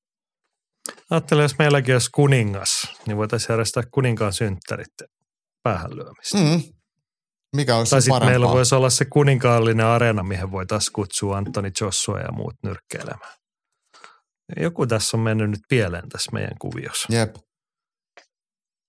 Ehkä me voidaan järjestää vaikka eduskunnan puhemiehen synttärit tai jotain. No niin, simmot tossa. mm. Aika paljon, hei, vaikka joulua ja vuoden loppua tässä pukkaa, niin aika paljon kamppailuurheilua vielä tuossa tarjolla. Muistutuksena vielä toi meidän viikon taistelu Day of Reckoning, Anthony Joshua, Dimitri Bivoli, Deontay Wilder ja ties ketä lauantai-iltana kello 18 Dazonilla ja samoihin aikoihin Ylilänti Studio YouTubessa käynnistää live-seurannan tai kisastudion, mi- mi- miksi sitä haluattekaan nimittää, ja Jaakko seurannanne siellä. Kyllä. Ja nyt me katsotaan vielä vuoden viimeinen postiosio tähän loppuun nopeasti. Ylilyönti podcast. Kamppailu kansan radio. Ja postiosiosta löytyy, nyt on ihan niin kuin oikeasti vakavasti niin kuin paperit sekaisin, mutta tota, tuolta löytyy. Joo, hy- hörähtelen täällä itselleni, kun mä oon sotkenut. Alkaa olla niin kuin loman tarpeessa kyllä tämä hosti täällä. Joo, Juha Koskinen kertoo postiosiossa seuraava, että loppuvuoden koskettavin hetki kehän ulkopuolella oli, oli se, kun Bryce Mitchell antoi sydäntä lämmittävän lausunnon, jossa kiitteli vuolaasti Jos Emmettiä siitä, miten hän ei seurannut tyrmäyksen jälkeen enää millään hammerfistellä, vaan jätti homman siihen, että on tosimiehen merkki osata lopettaa ajoissa. Sympaattinen kaveri kyllä, vaikka vähän pölö onkin. Niin. Mm. No mä mietin, että onko tämä hyvä vai huono juttu, että me ollaan siinä pisteessä, että niin kuin oikeasti jonkun täytyy sanoa, että kiitti kun et lyönyt mua enää tajuttomana lisää. Että se ei ole niin kuin mikään standardi, vaan se on, että se olisi ihan normaali, että joku olisi pennyt sillä hammerfistillä sinne perään ja lyönyt pari kolme vielä, jos tuomari on vähän hidas. Niin, se on vähän, tämä on nyt kaksi pippää, siis toi on hienosti sanottu ja mun mielestä oli hienosti toimittu Emmetiltä siinä. Ainahan ne tilanteet ei ole niin, niin selkeitä, että se äh, lyöjän kannalta olisi varma, että matsi on ohi vaikka kuvitteellisesti, mutta mut tässä tapauksessa kyllä oli ja ei, ei jos, jos, jos mm, Emmet olisi, olisi lyönyt vielä lisää, niin mitä, mitä sitten mitä sitten olisi tapahtunut? Nytkin jo Tagnasti on sitä mieltä, että maapallo on litteen, niin mitä seuraavaksi? Ei se ainakaan parempaan suuntaan mennyt. Niin. Mutta joo, siis silleen niin kuin hieno lausunto, että hän niin kuin halusi nostaa ton nyt esiin ja sanoa kerrankin jotain fiksua ja sympaattista. Joo, arvostan, Fiksuista arvostan sym- molempia. niin. Musta on kiva, kiva puhua asioista tolleen positiivisessa valossa. Joo, fiksuista sympaattisista puheella ehkä pakko tässä nyt sivuta. Tällä viikolla on Colby Covington jälkipyykkiä on kyllä pesty useammassa suunnassa ja monta päivää. Ja sitten oli itse täytyy nostaa tässä esiin. Leon Edwardsin coach, jonka nimeä en nyt muista, mutta hän oli Ariel Helvanin vieraana. Hän siellä sitten kertoi, mitä Dana White oli sanonut, kun hän oli sanoi, että mitäs Dana, että eikö tällaisella asialla nyt saisi jotain rotia? Niitä eikö, Dana asia, eikö se ole mitään rajaa? Ei mitään rajoja, mitä Niin. ylittää. Just näin. Niin Dana oli vaan kuitannut, että kyllä sä tiedät, että millaisten, se taisi olla scam, Mm. se määritellä, että tällaisia nämä jätkät on. Ja sitten niinku siihen tyyliin, että mitä, minkä mä sille muka voin. Mm. No ei hän tietenkään sille mitään voi, koska land of the free, home of the brave, sana vapaus ja I don't give a fuck. Myös, Sitten saisi muuten hieno ylilyöntipaide, jos kirjoittaisi noin kaikki siihen. joo. Ja mitä sitten? Haluatko sä Kolbin kuvan siihen tekstiin alle? Ää, toi tota, Mitä sitten? Oikeasti me vain pistetään se mitä sitten, se, mutta haluatko siihen Kolbin kuvan siihen Joo. paitaan? Ray Longohan Mitä antoi myös täyslaidallisen John Anikin ja Kenny Florianin podcast-vieraana Colby Covingtonille. Et, et, kyllä kansainvälinen vapaaotteluyhteisö on hyvinkin selkeästi, en ole kuullut kenenkään puolustavan Colby Covingtonia millään tapaa. Jopa John Jones on tuominut vanhan kämppiksensä, että et ihan, ihan ap, ap, Joo, ja, ja hän, sa- niinku, hänkin on kuitenkin semmoinen niinku, hiukan limainen jätkä joskus. Niin John Jones kaikessa kaunopuheessa on niinku huonoimpia ihmisiä, joita mä tiedän, tyyppisen lausunnon antaa. Mm. Mutta se, miksi mä haluan sitä nostaa, niin aika harvoin ollaan vapaattelumaailmassa, kun kaikesta kinataan ja sanaillaan ja soditaan verbaalisesti.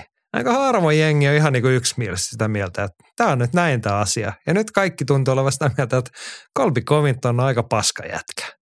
Että ei, niin ei puhuta siitä, että mitä se esittää tai muuta, vaan ihan vaan, että Kolbi on paska jätkä.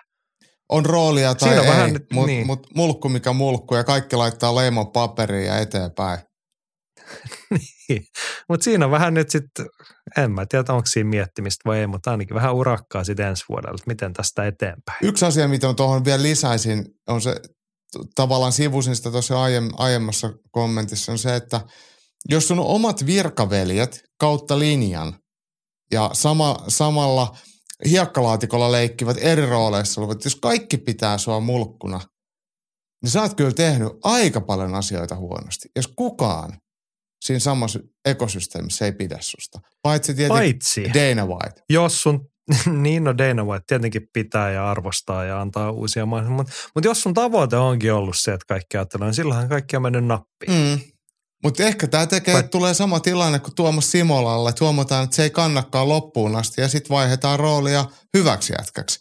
Niin kohta kääntää mikä se on se, niinku, Mikä se on se näkymä, jos Covington, Tuomas, puhutaan niin kuin hiukan eri levelin jutuista ja Tuomas, Tuomaksella oli vähän pienempi, niin kuin, pienempi U-käännös tehtävänä ja niin kuin, niin kuin jäljet pystyi korjaamaan ja niin kuin fiksulla puheella sanoa. Ja siis hatunnosto Tuomakselle siitä, että miten hän on niin kuin luopunut sitä roolia. Mulla on ihan sama, vaikka olisi jatkanut sitä roolia, mutta että miten hän hanskasi se asian, miten hän käyttää, miten hän käsitellyt sen. Niin, mm. niin. Mutta Colby Covington, kuvitellaan nyt, että hänellä tulisikin semmoinen, että niin joo, että tämä olikin rooli, tämä meni nyt ihan käteen tämä homma, mm. niin kuin vanhoin termein.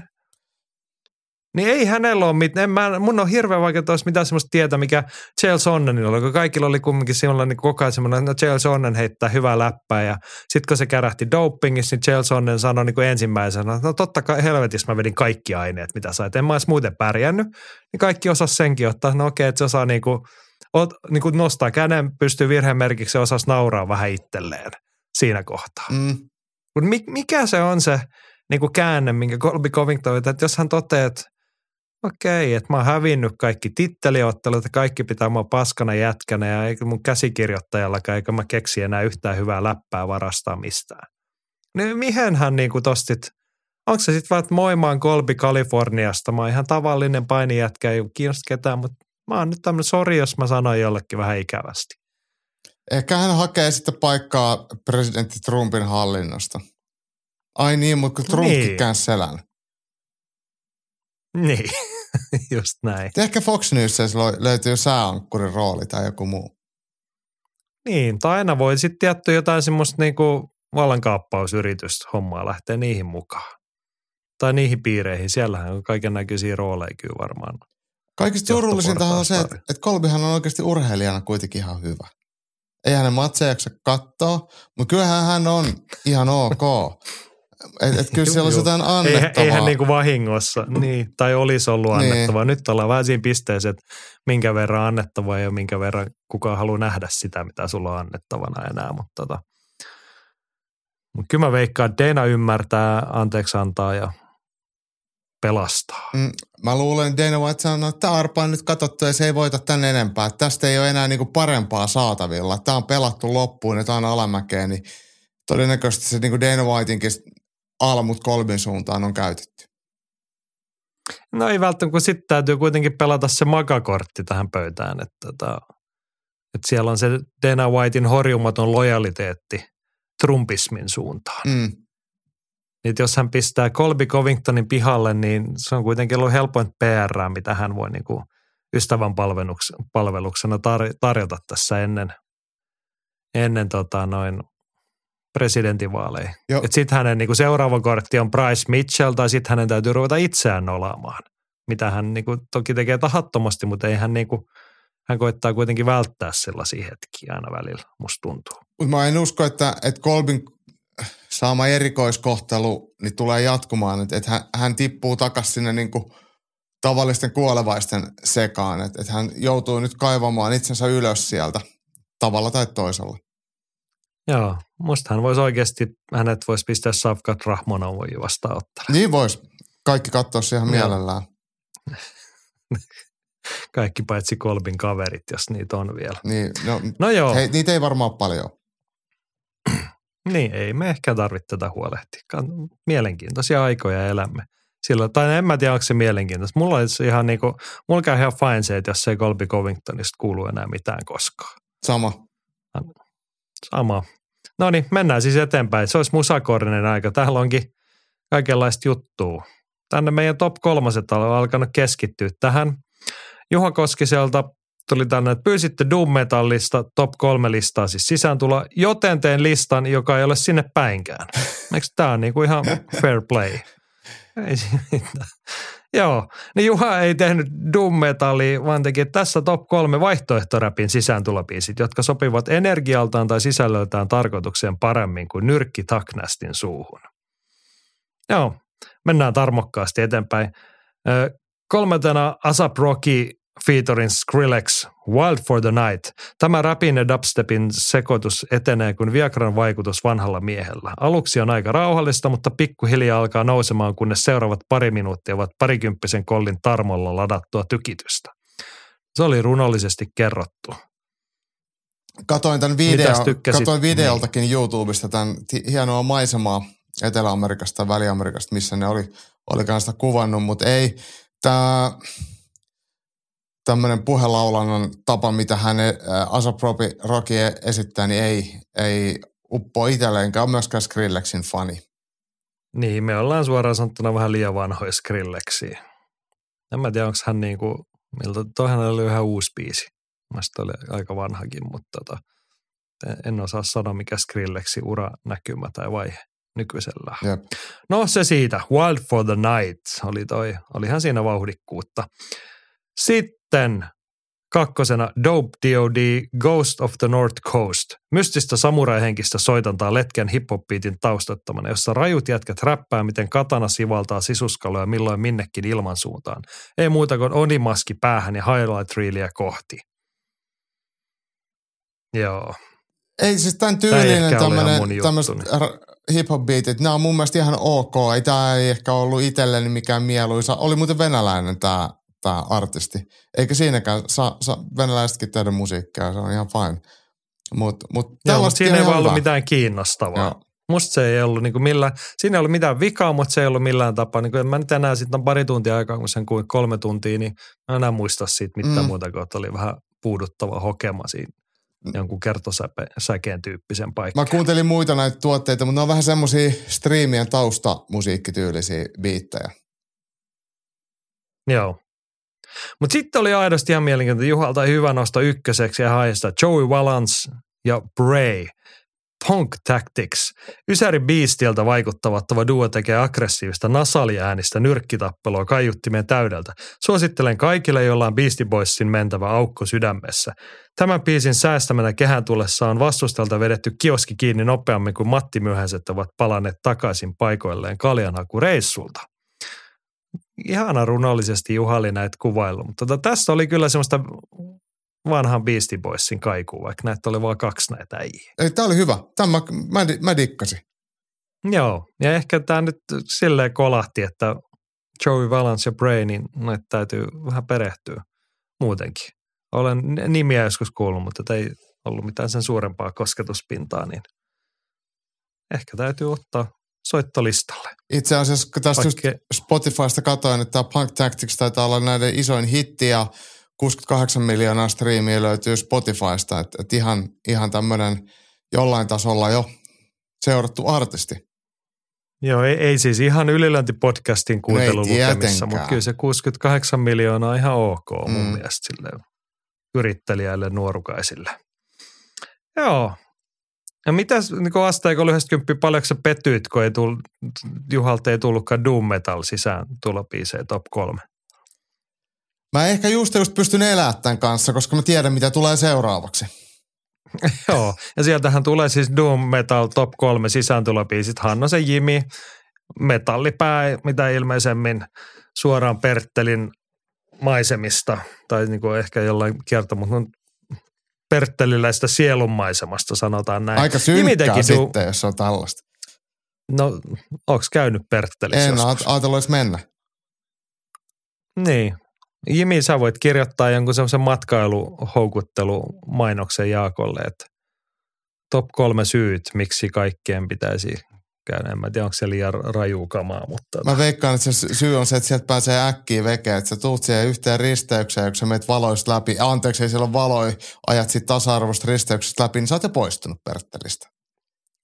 niin. Huomaa tästä nyt, että Jaakko ei ole täältä läntisestä Suomesta kotoisin eikä koskaan käynyt Perttelin kulmilla, että kun sinne ajat, niin sieltä ei ihan niin vain, että ajat siitä risteyksestä olet poistunut, vaan että siellähän ollaan Onko se umpikuja? niillä kulme. No ei, mutta siinä ei, ei, ei, ole niinku, ei olla ihan niinku minuutin tai kahden päässä, että tuossa oli motari, että lähdenpä tuosta Lohjalle. Okay. jossa kaikki on suurempaa tai muuta. Tota. En mä kyllä sinne Lohjallekaan halua mennä. No, mutta nyt me päästään puhumaan kuitenkin lohjalaisuudesta. No niin, kerro. näin. Jimin listalla sit top kolme Doom sisääntulopiisit. Kaikkihan tietää, mitä Doom metalli on. Black Sabbath on keksinyt semmoiset vähän liian alas viritetyt kitarat ja soittanut parhaimmillaan ihana hitaasti ja alhaalta niin saatanallisesti pöristen. soittanut sähkökitaraa. Ja siitä on sitten myöhemmin syntynyt doom metalli, joka on, kuulkaa, se on hieno musiikin alalaji. Se on melkein yhtä hieno kuin thrash metalli. Joo, Jimiltä top kolme. Kolmosena, tai hetkinen, nyt mun täytyy miettiä. Nämä niin kuin, no mennään nyt ylös alasin. Täällä on ykkönen ekana. Mä lähdetään kolmosesta. Näin nimi on varmaan tarkoittanut. Kolmosena Checks Tot, Nothing Left to Die. Ja Jimi näissä siteraa nyt näitä lyrikoita, niin minun täytyy sitten lukea täältä sulavalla Oxfordin murteella. Näin, että you think you know me, but you won't believe your eyes. Don't pray to God, cause you can't make up your mind. Niinpä. Okei, tämä on myös vähän menevämpi kappale verta, verraten muut listalla olevat. Bändin musiikki flirttailee toisinaan psykedeellisen rockin ja stonerin puolelle. Jos tykkää Hammond Soundista, niin tykkää bändistäkin. Ja kuka ei muka tykkäisi Hammond Soundista. Toi oli itse asiassa hyvä. Siihen se on... tos, oliko se sitten niinku naislaulaja? Tämä ainakin sen verran Joo, korkealta laula, niin, niin toi oli ihan itse asiassa hyvä biisi. Eikä ehkä Kyllä. klassista doomia. Ei, tämä meni ehkä niin kuin Jimikin tuossa toteeni niin sinne vähän tuommoisen okkulttisen psykedeellisen rockin ja stoner rockin puolelle, mutta aika kivaa pörinää. Mutta sitten on ihan tuhtia kamaa. Kakkosena Reverend Bizarre, One Last Time. Ja sitaatti kuuluu, että I have heard the war is coming, I am ready and willing to fight. Ehdottomasti kotikehän ottelijalle 15 minuuttia tällaista musiikkia ja vastustajan selkäranka katkeaa. Ja tämä ei ollut siis vitsi, koska Reverend Bizarrin biisit kestää helposti semmoisen 13-17 minuuttia. No toikin oli ainakin YouTubessa joku 15 minsaa, kun mä sen sieltä kuuntelin. Joo, eikä ole pojilla kiire eteenpäin. Siinä ollaan doom metalli y- ytimessä. Soitetaan sille matalalta ja kovaa ja rauhallisesti. Ja oliko tämä suomalainen? Tode, on todeta Reverend Bizarre on ehkä hienointa, mitä Lohja on maailmalle koskaan tarjonnut. Ei pahoittelut, jos joku tutuista lohjalaisystävistämme nyt kokee tämän oman arvonsa alennuksena, mutta Reverend Bizarre on kyllä ollut upea yhtä. Lohjalta pojat ponnistivat maailmanmaineen. Se on kyllä kansainvälisestikin arvostettu trio. Ei, mitäs tykkäsit? Joo, ei se ollut ehkä meikäläiselle niinkään. Se oli ehkä liian duumia sitten. liian duumia. Siinä ollaan duumin ytimessä, niin. siis se on oikeasti se on niinku mielentila, että sitten niinku, se on vähän niin kuin se kotikehä sisään, tämä on nyt vartin biisi ja tulkaa sanoa sit, kun on kahdeksan minuuttia kellossa, niin mä rupean sitoon kengän nauhoihin. se on niinku, että sit pitää olla, että nyt tämä kestää 9 tai 19 minuuttia, kun mä pistän luurit päähän ja biisi lähtee ja sitten rakennetaan isoa kaarta ja hienoa. Doom Metal on oikeasti kuulkaa kaunista kuunnelkaa enemmän semmoista. Ykkösenä, tämä yllättämään ehkä artistin nimessä, saatat olla, että sinäkin olet kuullut tämmöistä. Paradise Lost, Beneath Broken Earth, Hell to Nothingness, You Wish to Die lauletaan biisit. Kelle muulle suunnata tuo kuin vastustajalle? The Blake Within-levy myös palautti mielenkiinnon bändiin. Joo, silleen tämä oli niinku, siis Paradise Lost on eurooppalaisen ja brittimetallin suuria nimiä noin 30 vuoden ajalta tästä nyt jo ainakin. Hän on pääosin tehnyt kaikkea muuta kuin doom metallia. Että hän on death metallissa aloittanut ja sitten hän sattui keksimään koti, koottimetalliin, pisti naislaulaja heleästi kiljumaan ja sitten hän rupesi tekemään koottipoppia ja sitten vähän synää sinne ja sitä tätä. Ja nyt hän on sitten viime vuosina vanhoilla päivillä ruvennut tekemään taas raskasta metallia. Oli tuommoista kyllä aika väkevää doom-jyrää tässä. Joo, ja vahva partakin nykyisin laulajalla. Ää, mulle aina tulee Paradise Lostista mieleen Just J Words biisi, siitä dikkasin, mutta se ei ole hirveän tommonen ehkä niin doom-mainen, että se on ehkä jonkun mielestä vähän ke- kepeämpää, mutta hyvä, hyvä biisi. Joo. Mullahan tunnustan siis kovasti pidin silloin, kun ihan nuorina poikina ovat tehneet, ovat olleet eurooppalaisen death metallin uran uurta. Ja sitten se koottimetallikin vielä meni siinä kohtaa, kun tehtiin ihan oikeata metallia, pari ihan hienoa levyä. Mutta sitten se ehkä ei sen, mikä he teki, hienon uran ja paljon, paljon fyrkkaa varmaan sillä, että kun heillä sattuu olemaan semmoinen säveltäjä, joka, jolla taittuu tuommoinen pop-sensibiliteetti, että he teki aika hienoja hittipiisejäkin. Niin. Mutta tultiin muutamassa vuodessa aika kauas niiltä örinämetallin juurilta siitä, niin se oli jollekin faneille ja vaikkapa minulle hiukan vaikea pala ja sitten on vasta sitten myöhempinä vuosina perehtynyt, että no mitä sä äijät on tehnyt tuossa viimeiset 20 vuotta, niin onhan siellä ihan hienoa kamaa. Mm. Joo. No mitäs jos nyt lähtisit tuosta tottelemaan, niin pistettäisikö doom metallia soimaan mahdollisesti? En mä usko. Se on ehkä vähän, vähän liian tylsää. Joo. Ja mä tiedän, se on ehkä, sit se, niin siis pidän hyvin suuresti doom metallista, mutta ei toi, en mä tiedä onko toi taas se, tullaan siihen, että millä tarkoituksella sitä, mutta jos sun on niin tarkoitus puuduttaa se paha aavistamaton vastustaja ja soittaa sillä vartti doom metalli ennen kuin sä tuut, niin sitten se on kyllä hyvä valinta. Muuten, että jos niin kuin nostatusta haetaan, niin sitten täytyy olla kyllä asiaa vihkiytynyt hyvin syvästi. Mutta kannattaa vihkiytyä asiaan, kuunnelkaa doom metallia.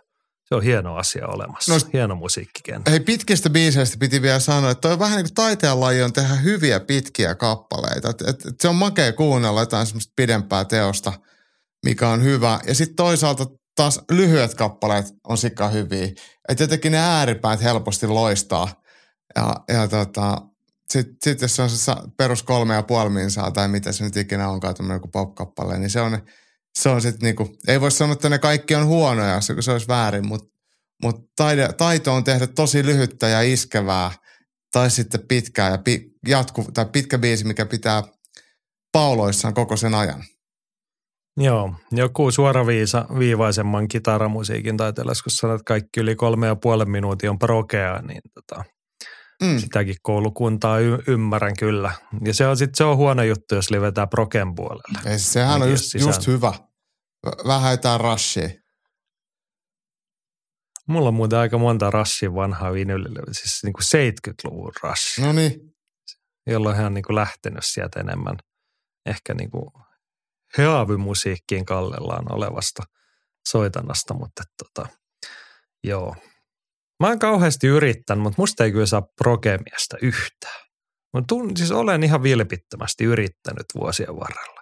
Ja kyllä mulla on Pink Floydia hyllyssä ja King Crimsonia ja on sitä rassia, mutta ei vaan lähe.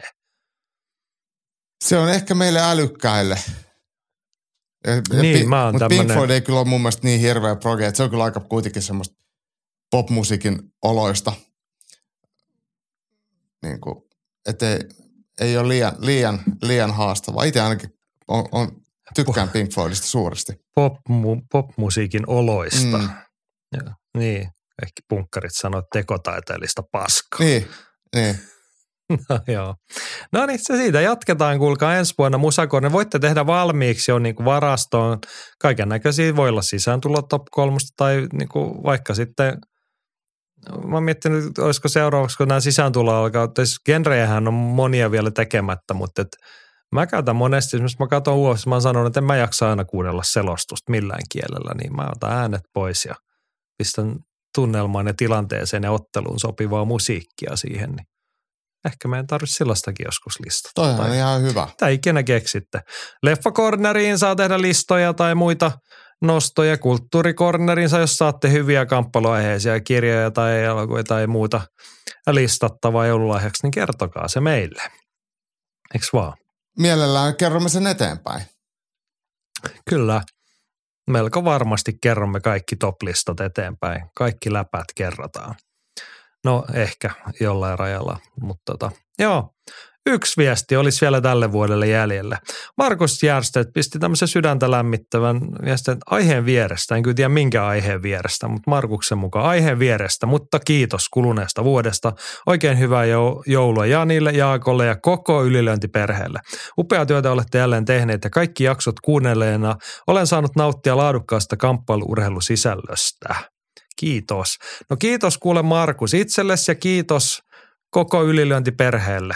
E, en tiedä, onko paljon Markuksen kaltaisia, jotka ovat kuunnelleet kaikki tämän vuoden ylilyönti. Toivottavasti on. Vaikka olisit kuunnellut vain kuusi, etkä kaikkia kuuttakymmentä, niin arvostamme sitäkin. Arvostan ihan valtavasti kaikkea, koska te olette edelleen se, miksi me tätä jaksetaan ja miksi tämä nyt ainakin meidän kirjoissa toimii. Joo, ilman kuulijoita, ilman katsoja, niin ei olisi ylilyönti podcastia eikä ylilyönti tuotetta muutenkaan, että et, yhdessähän me tätä tehdään, että vaikka me nyt lähtökohtaisesti äänessä ollaan, niin, niin porokallahan tätä on, tehdään. Mutta, niin, edelleen se, että tässä nyt hetkinen, seitsemättä, kahdeksatta Kahdeksas vuosi. vuosi. Mm. kahdeksas vuosi menossa, niin jos me tehtäisiin tätä vaan, että me puhuttaisiin ilman näitä teidän kontribuutiota, viestejä, toplistoja, kysymyksiä, puheenaiheita, niin en mä tiedä, oltaisiko me jaksettu seitsemää vuotta tehdä, olisiko ketään niin kuin jaksanut kuunnella, tuottaa tämmöistä seitsemää vuotta. Nyt musta tuntuu, että mennään vaan niin kuin eteenpäin, kierrokset nousee. Ja kuten tämä jakso lähti siitä liikkeelle, niin sanoin siinä heti alkuun, niin historiallisen vilkas ylilöintivuosi. Hei, oikeasti 60 ylilöintijaksoa, Jaakko, podcastia. Ja sitten mä oon siinä ollut vähemmän osallisena, mutta mitä sanoit, satakunta videota. Joo, kyllä. YouTubessa ja kaiken näköistä liveäkin on jostain maailmalta ja sieltä ja täältä välillä tehty. Joo, ja mä luulen, että kierrokset kasvaa sekä, sekä sitten YouTube-studion puolella että sitten podcastien puolella. Nyt kun me tehdään tätä kahdesti viikossa näitä podcastejakin, niin ei varmaan mene ihan, ihan metsään, jos ensi vuonna on semmoinen 80 podcastia ja videot siihen päälle. Että kyllä tämä yllyönti perhe elää ja voi hyvin.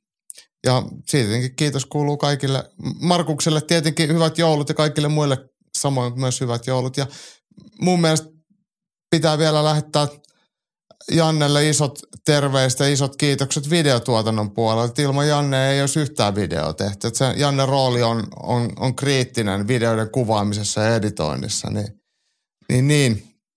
ollaan saatu siihen paljon tarvittua apua ja, ja ensi vuonna sitten lisää sitäkin. Joo, aika moni juttu on ilman Janne Talasmaa jäänyt tekemään. Terkut ja kiitos Jannelle. Janne on Hongkongissa. Joo, epäreilu lähtee tolleen kesken joulua pariksi viikoksi vaan lomailemaan. No niin, itse lähdet Prahaan ensi viikolla. No, mutta mä en ole kahta viikkoa. No niin, no mutta mikä sua estää sinne jäämästä? Totta. Kyllä me voidaan pitää vähän lomaa. Mutta nythän homma on siis ne, että nyt me hiljennymme joulunviettoon. Suomen Turku julistaa joulurauhan. Muistakaa kunnioittaa sitä muistakaa syödä hyvin ja vietätte sitten Saturnaliaa tai mitä ikinä. Viettäkää nyt jotain juhlaa, levätkää. Ja malttakaa odottaa, kerätkää kysymyksiä, kirjoittakaa talteen puheaiheita. Öö, Ylilönti podcast palaa tammikuun ekalla viikolla, kun Jaakko saadaan Suomeen takaisin, eikö vaan? Kyllä, kyllä. Silloin on vuorossa. Varmaan summaamme sitten kotimaan kamppailuvuotta ja maailman kamppailuvuotta vapaaottelun osalta ja sitten ruvetaan katsoa taas eteenpäin. No nyt me hiljennymme joulunviettoon. Jaakko, rauhallista joulua, hyvää lomaa, kaikkea kiitos sinullekin kuluneesta vuodesta. Kiitos samoin ja mä luulen, että me ei päästä toisistamme eroon joululomankaan aikana. Että kyllä me varmaan jollain tavalla kommunikoidaan ja jauhetaan paskaa muutenkin kuin nauhoituksen muodossa. Juuri näin. Mut vielä kerran kiitos koko ylilöntiperheelle tästä vuodesta. Rauhallista joulua. Muistakaa nauttia joutenolosta, rauhoittukaa ja voikaa hyvin.